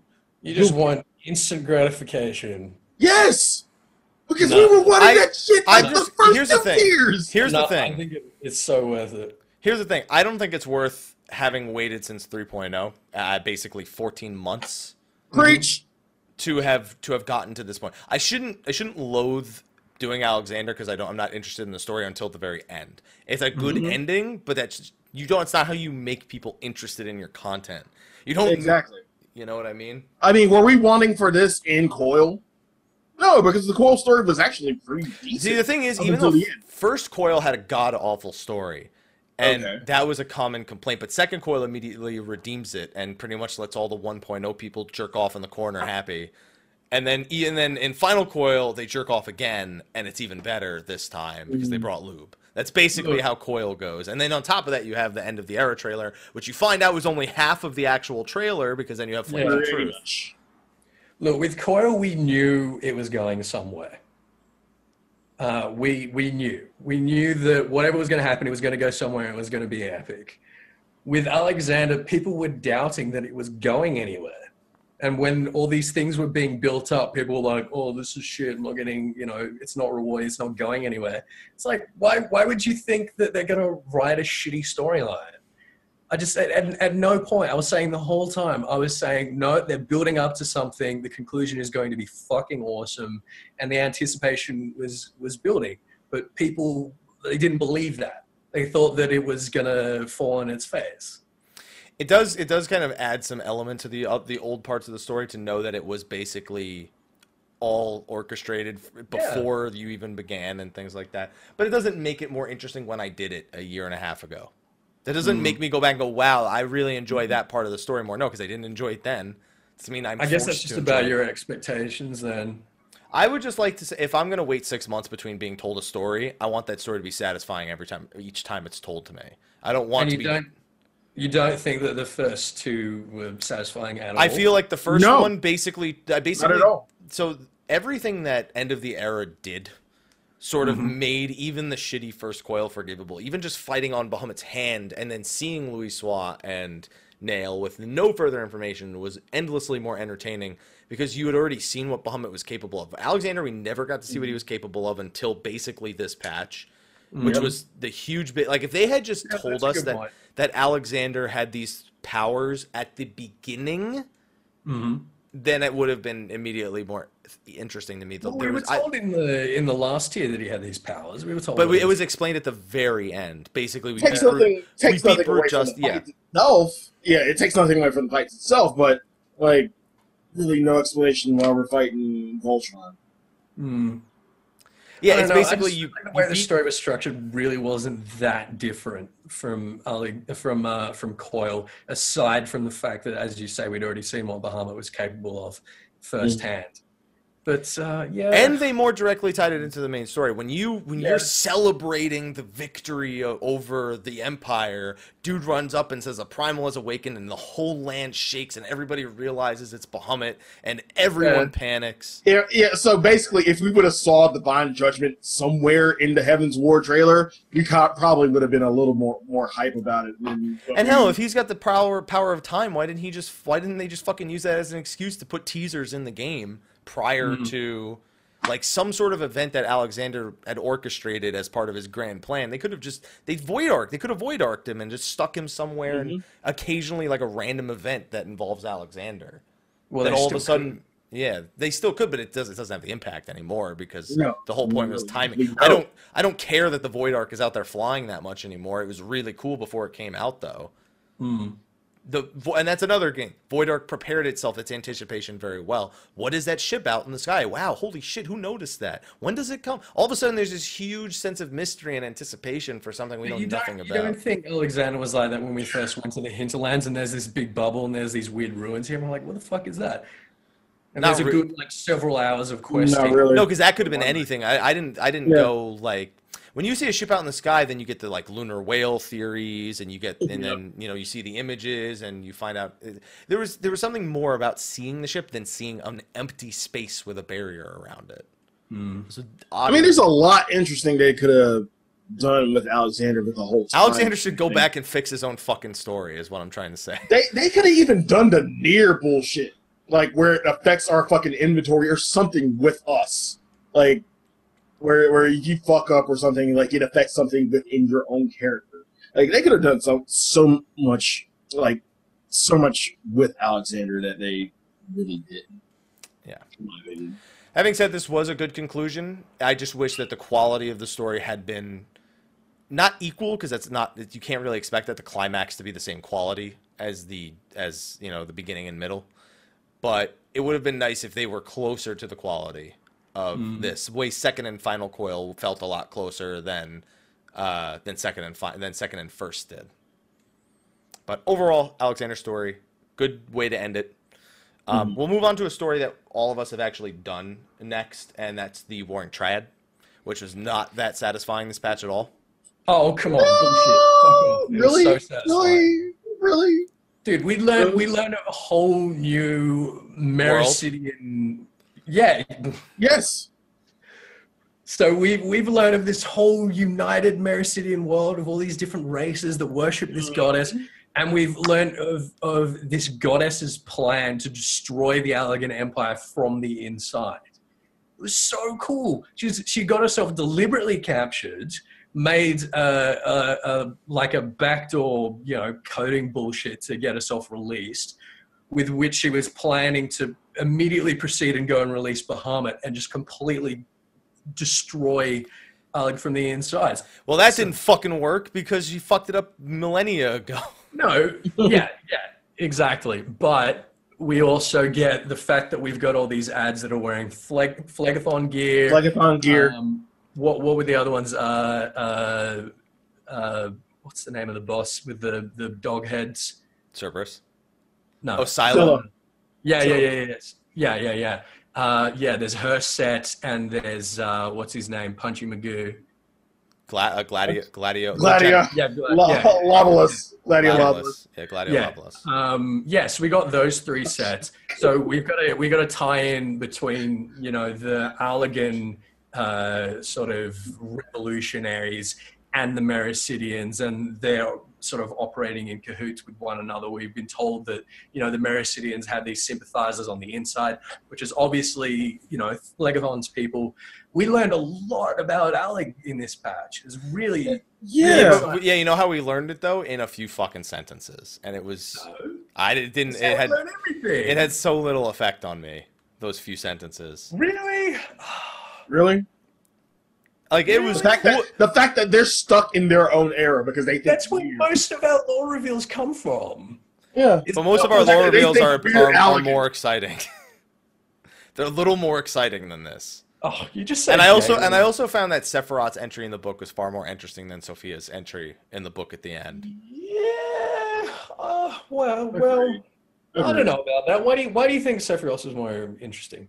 I don't know. I mean, this whole I guess maybe it's just this whole theme of, of balance. Clearly, eye for an eye is is the theme here mm-hmm. because she wants. It, the problem is her version of equilibrium basically leads to the d- destruction of the entire world because it's mm-hmm. it's basically the seventh calamity again is what she's Yeah. trying to try and. So what you're saying is she's a tank.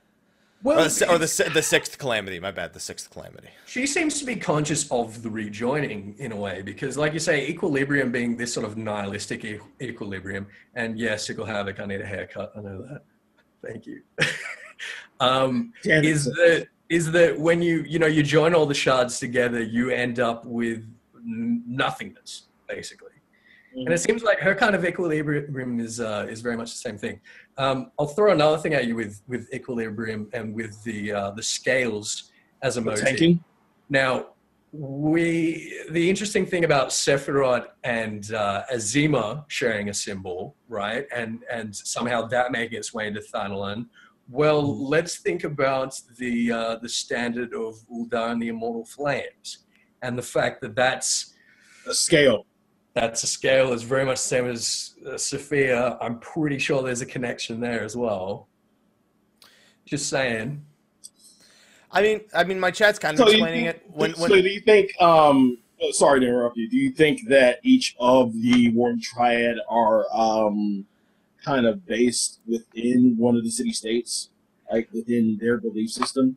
So yeah, I think I think it will. I think more importantly, we're going to find that each of the warring triad uh, are like the the sort of seeds or the genesis of uh, concepts of uh, one of the modern twelve.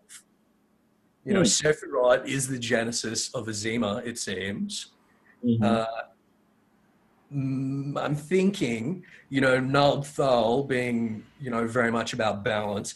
That uh, that we're looking at Sophia as the as the genesis of Nald Thal, and that's that's fucking tight as shit. and Nald Thal dealt with, uh, if I remember, money, correct? Yeah, but uh, that's only when we get to Ul'dah. You know, when Yeah. when we've got Belah'dia, we've got balancing. Uh, what is it? Uh, might and knowledge. Mhm. and uh, then Ul'dah's like, "Fuck knowledge. We're be- we're we're balancing might and money." so it's the way that um, you know these concepts of, of of whatever god it is is you know evolving, being corrupted, uh, deteriorating, however you want to put it. Um, I think we're still in each of the warring triad. We're looking at the genesis of modern gods, which Eorzeans worship today, and that's tight as shit. I just so somebody described it pretty well. When I read Sephirot's entry, it was great to learn how he was born from a sacred tree and that the and that these tree people, the way the tree people worshipped him, and explain the size of the Allagans, and I Hmm. mean, we already knew that, like you said, we already knew that the Allagans were.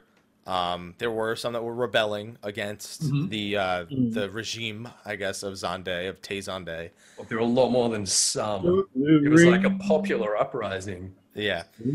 Um, we've already discussed that it was reasonable that the that the Meracydians allied themselves with portions of this resistance or portions of the Meracydians. Like Mhm. none of that feels new to me. Those are all things that we were pretty sure we were right about anyway. It's just like, oh, so we Alright. were right. Here's, And, um, here's something that's new for you. Okay. Mary is still inhabited. I've heard you saying before that you reckon Mary would still be pretty pretty much fucked up, right? It's still fucked up. That doesn't mean no one can live there. Right. Well, Well, Uri, Urianger saying when he hears the the Meracydian dialogue, he's like, "Oh, that doesn't sound like anything they speak in Meracydia. It's a day." And I was like, "Oh shit, He knows. civilized." You know, there's still Yeah. like people in Meracydia, and they're still like obviously speaking languages and doing shit. That's pretty tight. That's nice. I guess you know what I think is lacking for me from this entire That's Warring Triad. nice. what? That's nice. That's nice. I think what's lacking for me is I, I dislike the degree of direct interaction we have with the triad themselves. We're being told all these things about them. But when we go, Yeah. oh, Sephirot breaks out, he goes, Who the fuck are you? And he tries to Yeah. beat the shit out of Sophia goes, you we breaks we let Sophia out, she goes, Who the fuck are, I don't care, fuck it, balance.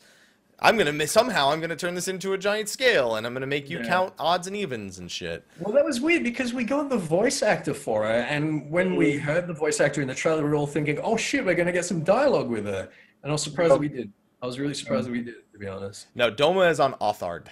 For those Yeah. asking if Doma is on Meracydia, no, Doma is on Othard, the continent to the east. Meracydia is like Antarctica. And we're not, we're not. There's There's no civilization stuff, there. stuff. there. There's not going to be probably any civilization in there unless they're trying to rebuild. which yeah, well, as soon as we found out she had a voice actor, I thought we were gonna get actual dialogue with her Yeah. and sort of digging back into the third the third era. But no, Yeah, and No, it's, it's just battle dialogue. just yeah. battle dialogue. That's all. Could care less.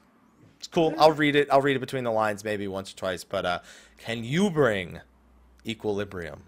Sure, bring a warrior. Yep, bring eight. Why not? Sophia's the best Astro ever. She only draws balance. There you go. And uh, I'm sure Zurvan won't be any more majestic than this. And we've already. And no, on- we'll probably get dialogue with yeah. Zurvan too.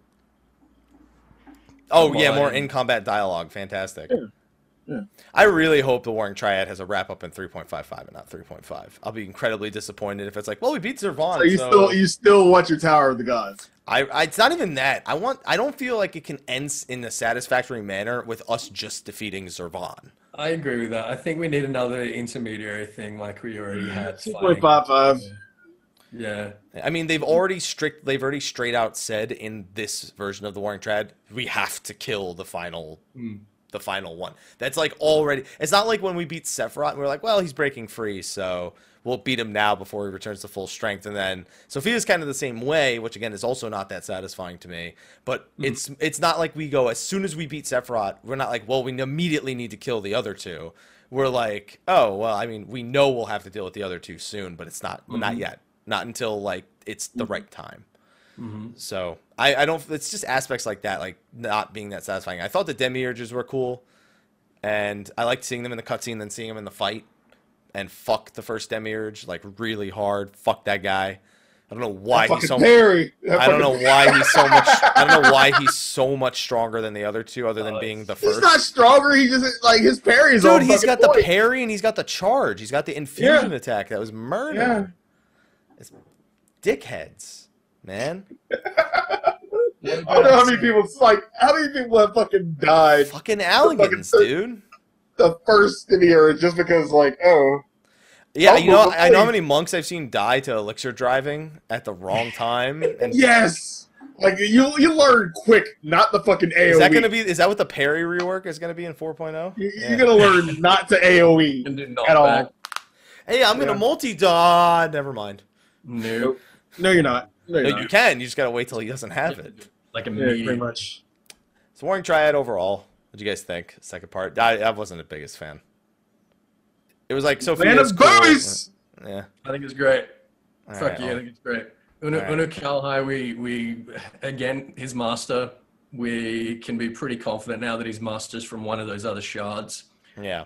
Uh, That's really fucking cool. And I think it definitely is Garun. And I'm excited to be hearing more about that. I'm really, really excited for the wrap up. This made me super hyped for the wrap up. Learning any like Allagan law always gets me like three quarter chub at the very least. Um, and uh, yeah, it was awesome. I loved it. I'm looking forward to Zurvan. I also like the extreme shoehorn again. Oh yeah, we have that. Remember that data thing we did for Sephirot? Yeah, we can do that here too. By the way, we're gonna do that for the Yeah. third one. I'm just gonna tell you now, so you're not surprised when it comes out three and a half months from now. Yeah. All right, and the final bit of story, I guess not the final bit because I still want to touch upon Gubal if you have anything to say about it. And this is going to be me more telling you guys what to look forward to. This is a Hildebrand. My boy Hildy Lay it on us. returns in one of the in his in my opinion this is his funniest patch story. Like That's very high praise. it's Really high praise. incredibly hilarious. Look, to put this in context, you haven't been happy with the previous. No, two. I have thought the previous. part- No! I thought they've had No. good. I thought they've had great. Like I thought the moment like when you get buff V buff Gigi, like Yeah, that. That's think that hilarious. like, one of the funniest things I've ever seen. yeah, Julyan, of course, the way she reacts to Yeah. Mm-hmm. being called a grandparent is is of course a big thing. But all of the dialogue, those are moments of greatness. Every single piece of dialogue here was gold. Mm-hmm. Every single piece of it, and it all kind of comes together in such a way where you almost develop Hildebrand's character for once. Oh, really? Yeah, and he's Hmm. and he does things that are useful, and he doesn't quite comprehend that they're useful, but he's done them. Mm-hmm. And it's just, and it's also great having Julyan, who basically stays with you the entire patch, following the entire adventure. So, in in developing Hildebrand's character, does it give more credence to my theory that he's like uh, uh, disabled? and that, that's that's no. Hear me out. Hear me out. What? Hear me out. Uh, that that you know, assistant is not an assistant; it's a full time carer. He's disabled and is just you know being allowed to do his No, because his assistant's as dumb as he is. How can you be a carer when you're doing when you're as Well, you're disabled as the person you You're care? Playing, playing along. Come on. Definitely not playing along. You No, don't no. understand how many Simpsons references are in this Hildebrand. Really? And That's interesting. There's a lot. There's uh, one. There's one of the quest names is a Simpsons reference. There's pl- there's there, I, I counted at least four or five Simpsons references, and they're all great, and they're all great. like, God damn. I'm just thinking about some of the fucking. Di- I mean, I showed you guys here. I'm gonna show some of the faces. I took screenshots of these. Oh god. Um, I'm gonna I'm gonna switch over to the to the media tab, um, just so we can stay professional here. It's black. It's a black screen right now, which I know Sly hates, but um, Heavy, you can eat a grilled dick sandwich for all I care. that sounds painful. All right, so that's face. By the way, my training was complete when I went to take this screenshot. I want you to just judge these faces, and this these faces kind of imply. oh, let me go back to Twitch. Yeah, but yeah, literally my fucking training completed for my barracks as soon as I took this screenshot. Can you can you entitle these faces for us? All right, so this is Hildebrand being caught doing something. Mm-hmm. All right, this is this guy who is who's very confused by Hildebrand. Uh-huh. Then you have who's this next one? Then you have Seer, who's shocked and disturbed that any of this is happening in the first place. Which is honestly, this is my favorite face. This is probably my favorite face of all of them. And then you have one final face of the previous guy getting punched in the face. There you go. Which this is this is a this is a great O face right here. This is just this was a great great O face. I feel that that's I just took these screenshots while I was playing through cuz I was dying of laughter. There he is. There's the old man. Oh man. It's it was beautiful. It was I would I would gladly have en- I would have enjoyed all of Hildebrand if the quests were of similar were of com- of quality exactly like this. That's how I feel. I would have been completely if all the Heavensward uh, Hildebrand patch were like this. I would have never asked for a trial. Hmm. Although I do after playing this I patch, still want to try. I, wa- I actually I think there. I, th- I think there will be a trial next patch after this. After this one, I do think we'll see a Hildebrand trial. I wouldn't be surprised not to because it's tight on development, especially because the rework of the diadem and Mm. shit is coming out. Um, but I, I could think of what the trial would be already. So, what makes you think that Scholasticate isn't going to be as good as this? Because it's too much politics, man. I'm not into politics as much. That's a personal preference thing. You don't have to be into politics. No, No. I mean, like it goes with the whole highborn, lowborn, and The Oh, problem for is they did that in 3.1 when it was when it was most relevant, and in 3.4, Yeah. who gives a shit anymore? I think it's still relevant. I Yeah, like it's the still idea relevant. that, that those problems just haven't dissolved overnight. What, just because we're Overnight, it's been fucking yeah, just nine because months. Nidhogg's Prejudice gone, like the whole the whole class system is going to change just because It's, Yeah, dude, Nidhogg's it's been, it's been nine fucking months. We already know how the Oh, class yeah. system changed. nine We- months. That's that's more than enough time to get rid of a thousand years of of, of the caste system. classism. Yeah, Yeah, jeez. I mean, they already literally you- told you're us how. really they, optimistic. except Yeah, for the fact that they already told us how the class, how this whole like class system has evolved in 3.3. Yeah, yeah, we've got a republic now, but I'm saying that like people's attitudes haven't really changed just because the law has. And on yeah, and my chat also brings this up. It's been so long, I just don't care anymore. it's been so long since the continuation of it. I just don't care. It wasn't a it wasn't a great introduction. It wasn't a long introduction. From what I understand, it's 20, 30 minutes.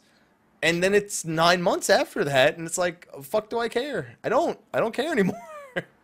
Hmm. Mm. It could be hilarious. It won't be.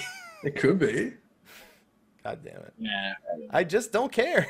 It's You should be wanting to do it because it's more story. It's more to get invested in the world. It's more detail. It's it's No, no, no, no, no, no. Ethis, Ethis. Simpsons.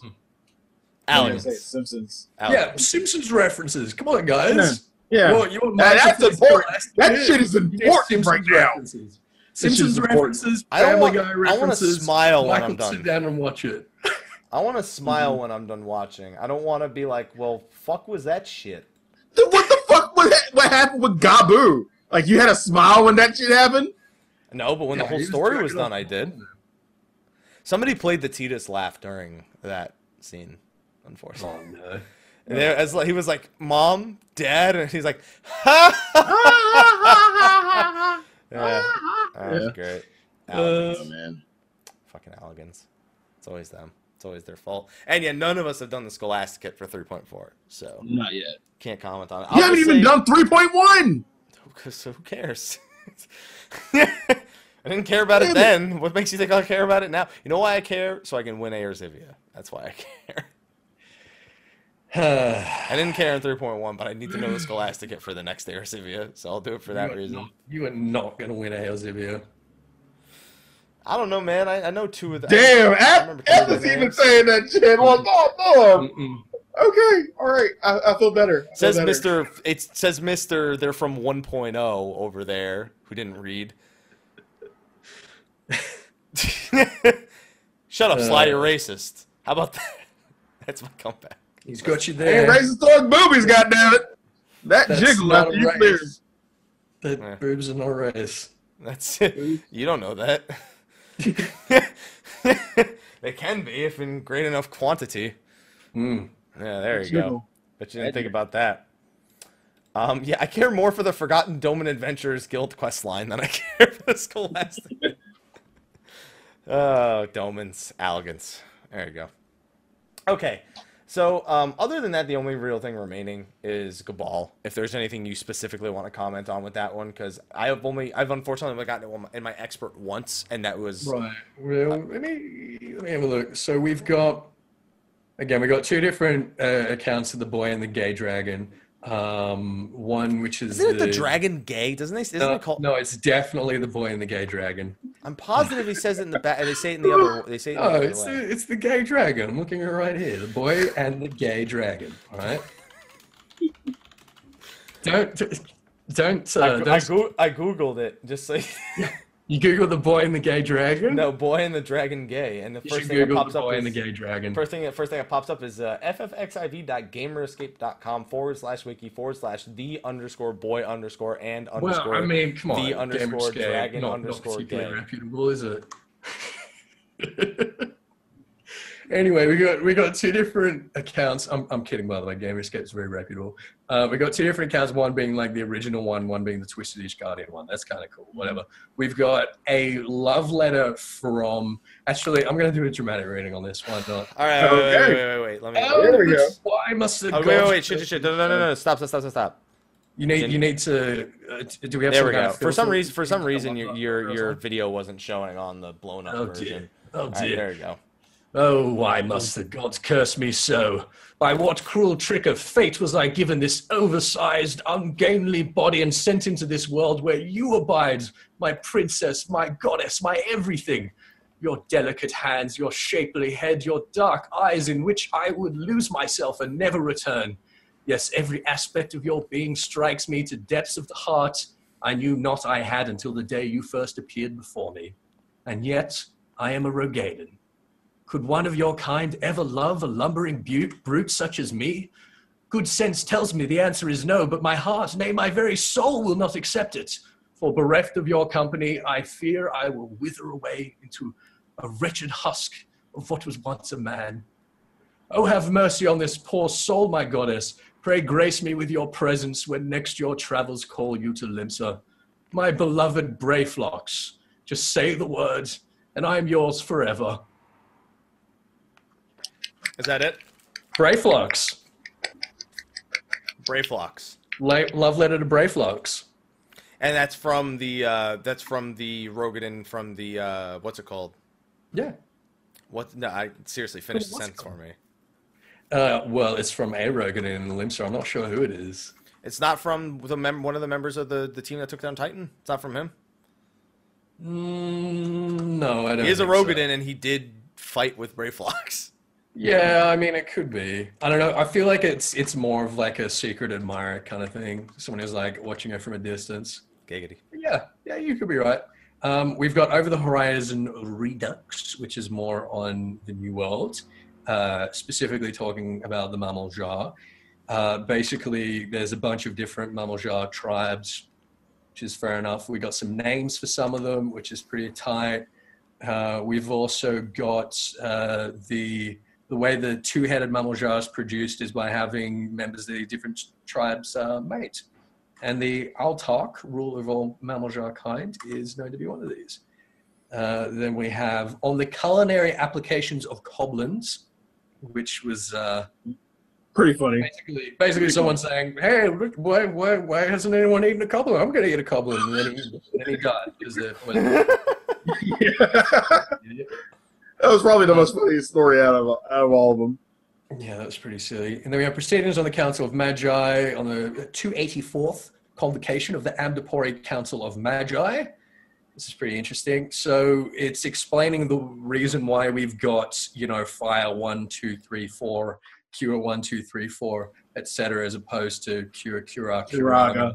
Is Right. because when they got to Curaga and they discovered a fourth, more powerful one, they were like, "What the fuck are we going to name it?" and they're entertaining they're they're entertaining all these names which they think are just kind of silly so they decide to reform the system entirely into numerical That's a fucking fucking shoehorn into get it fucking that complaint if I've ever seen one before. but isn't isn't it interesting that um i'm pretty sure in japanese they do still have the, Mhm. the original naming conventions Curasa, Curasa's another one. Curasa, Yeah. Curaja. Those are all used in other Final Fantasies. so maybe maybe someone can explain to me what this text says in japanese on proceedings of the council of the magi i'd be quite interested Maybe they maybe it tells the same story, but maybe they numbered it, and Yeah, then like they decided the that the numbers around, were too yeah. confusing, so they decided to name them based on their effect. Yeah. With Yeah, I mean, America. like, yeah, yeah, fine. It's a shoehorn and all that, but I kind of like that they've like retconned it, and it's like an Mhm. ambulatory thing. I think that's pretty funny. I like that. Bullshit. Bullshit. I think it's great. There you go. Base ah ga ja za. There's also sa. I know Final Fantasy 12 and the Ivalice universe uses Curasa, which Hmm. heals you based on missing health. Mm. So uh bullshit. That's all I'll say. Uh, anything Alright. else on Gubal? No, That's it. That's all. That's all we've got. And that'll all be on the te- that'll all be on the test, everyone. So I hope you were listening. Uh, yeah. Steady. Uh, is there anything else story wise that I missed in our discussion other than Scholastic which I don't care about? No, I don't think No. so. No side stories or anything that I missed? Is there? I'm like I'm legitimately asking. I'm not teasing. I'm not hinting. No. I, I really don't think so. I mean, No. Wondrous Tales. There's not really No. anything to talk about. no, yeah, Khloe Ali, Khloe Aliapoh, and then her friend. She's trying to cheer her friend up. Oh, but Khloe, Khloe, Khloe is Poo. a uh, is a slave. To what, Rowena? I didn't actually read that text. Yeah, I figured it's. I figured because she has an actual thing. Like I didn't actually read any of the text, but as soon as I saw that she was stuck behind a desk, that it was probably Yeah. Rowena. So we've got. She doesn't we've have the she doesn't have the normal Rowena type name. No, but she like it's pretty clear. She's like, oh, and when I you know make sales and stuff, Rowena sometimes gives me goodies. It's like, oh, Rowena sometimes pays you for your work. Wow, Amazing. Yeah, good old Rowena. Good. Old. I just love the idea of Rowena 2012. of. I can't wait for her to rebuild Ala Mhigo. She's gonna build a wall, make the Garleans pay for it. Okay. I'm telling you, man, it's gonna happen. Okay. On that note, I think it's good that I think it's about time that we wrap things up. For anyone wondering when Air Zivia is gonna be, we currently have it planned for three weeks from today. Mm. Uh, next week will be sort of pre FanFest hype. The following week, I need to ask Ash, but we'd like to do the crafting segment two weeks from now. Oh, Um, please do, because I need money. Dude, money's so easy. So you know what I learned about money, real Hmm. quick, Sly? I did Aquapolis, and a pile of Yeah, ma- because a pile of maple tree leaves dropped, and I'm like, oh, leaves. Wonder how much this sells by the way. for. Yep, yep, yep. And I was like, someone's like, yeah, they sell for millions. I was like, you fucking kidding me? Tyler Leaves? Deadly. Yep, yep. Oh, yo. Leaves? Yep. The fucking leaves? And it's just the leaves. texture. Yeah. Like I just imagine just a 3D opening. Here's what I texture. imagine. I imagine opening the chest, and you're Mhm. like, "Holy shit, guys!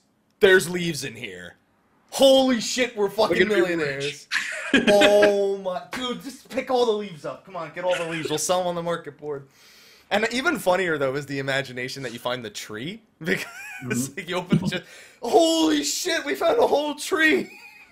Guys, let's go back and plant it. Come on. It's not going to survive much longer. But We also got the macrame, which makes the uh, the Native American armor. That sold for four million within an hour, Jeez. and you need three of them for the craft, by the way, and only one dropped. Oof. Oh, that's yeah. That's how we're gonna get peaches. We're gonna find a peach tree in the Aquapolis, so we're gonna bring it home. We're gonna we're gonna fucking bury it. You see, we just destroyed the economy because no one's doing co-op because no one knows that these things are dropping from there, and now everyone fucking knows. And thanks, Mike. Congratulations. Market, Good job. we it, now everyone knows. Thank The you. price of maps job. went up Thanks. to 100. The price of Dragon Skin maps went back up to 100k on Greg. Also, God, that's it's all it's all gonna crash as soon as this hits YouTube. Yeah. As leaves are gonna be. The latest- and they the were maple tree leaves. like, a so you know, you know what's really special about those leaves? They were maple tree leaves. So those came from Canada and they were in the Aquapolis. Aquapolis is in Canada, confirmed. Half just ruining the market board for everybody. Yeah. Well, to be fair, Canada ruined the market board, not me. So So you reckon the sealed deer were Canadians? I mean, look at it. You have Canadian trees and leaves. Mm-hmm. You have Native American stuff. It's all Amer- It's all America. It's just America. It's old America, but it's America. Peaches. Peaches. There you go. That's what I like to see. what do you mean this will be the lost episode of State of the Realm? What is Canada Yeah, gonna this come shit, take it from yeah, me? this shit ain't going up on on YouTube. No. Like so, you had to watch it live. Keep it on So everybody who watched it live, Now you can congratulations. be- You're gonna you- make money. Rich now. You're gonna make money. This shit ain't going on YouTube. I got to the seventh floor again, going all left. So praise Beyonce, by the way. Yeah, absolutely. I did it again. That's like my 14th time I've completed the Aquapolis. And I got a music sheet that sold for 2.4 mil, 2.5 mil. Jeez. Which It one? was- I can't remember. It was one. It was a new one, I think, that they put in there. Got it on the The seventh. floor. Aquapolis? Yeah, an Aquapolis. I because I it was a 1.0 theme, so it might have just been one of the original three, and there's nobody. Mhm. People have been doing it less, so it wasn't worth as much. Um, but yeah, that's uh, yeah. It was. I made a lot of money. You know, Materia 700 gangs. Good. Oh, Unspoken. That's the one that I got. Oh, Mm, all right. Okay. Yeah, got curious. The maple tree is 13 mil on Lamia currently. Whoa. A fucking tree. One fucking tree. What is it selling for 13 mil though, or is it? Or yeah, I guess that's that's kind of a good question. Yeah, seem to be happy Gillian bags. Oh, so one thing I want you guys to look out for in Hildebrand, by the way, it's story related. They're Mm. gonna they're gonna reference Alexander at some point. I want you to pay, pay close attention to when that happens and say it out loud, because if you do, you'll very quickly realize what the reference is. It's very important that you do this. It's very important that we say it out loud. Yeah, you want to read all of the text when the Alexander part comes in out loud. And they even apologize for the joke in the fucking game itself. Oh dear. Yeah. Oh So dear. I'm just saying. I'm just saying. All right, everyone. On that note, I think we can wrap things up with State of the Realm this week. Thank you for joining us at this. Why don't you tell them where they can find you and all of your hijinks at? Well, they can find me. Well, you can find me in Vegas next week, apparently. Woo! Yeah. So look forward to some details uh, for that. If you've ordered shirts, then uh, I will have your shirts with me. Come and find me. All the Can't wait. I have Yes. one. Uh, oh yeah. Oh, that's right. Thanks. Yeah.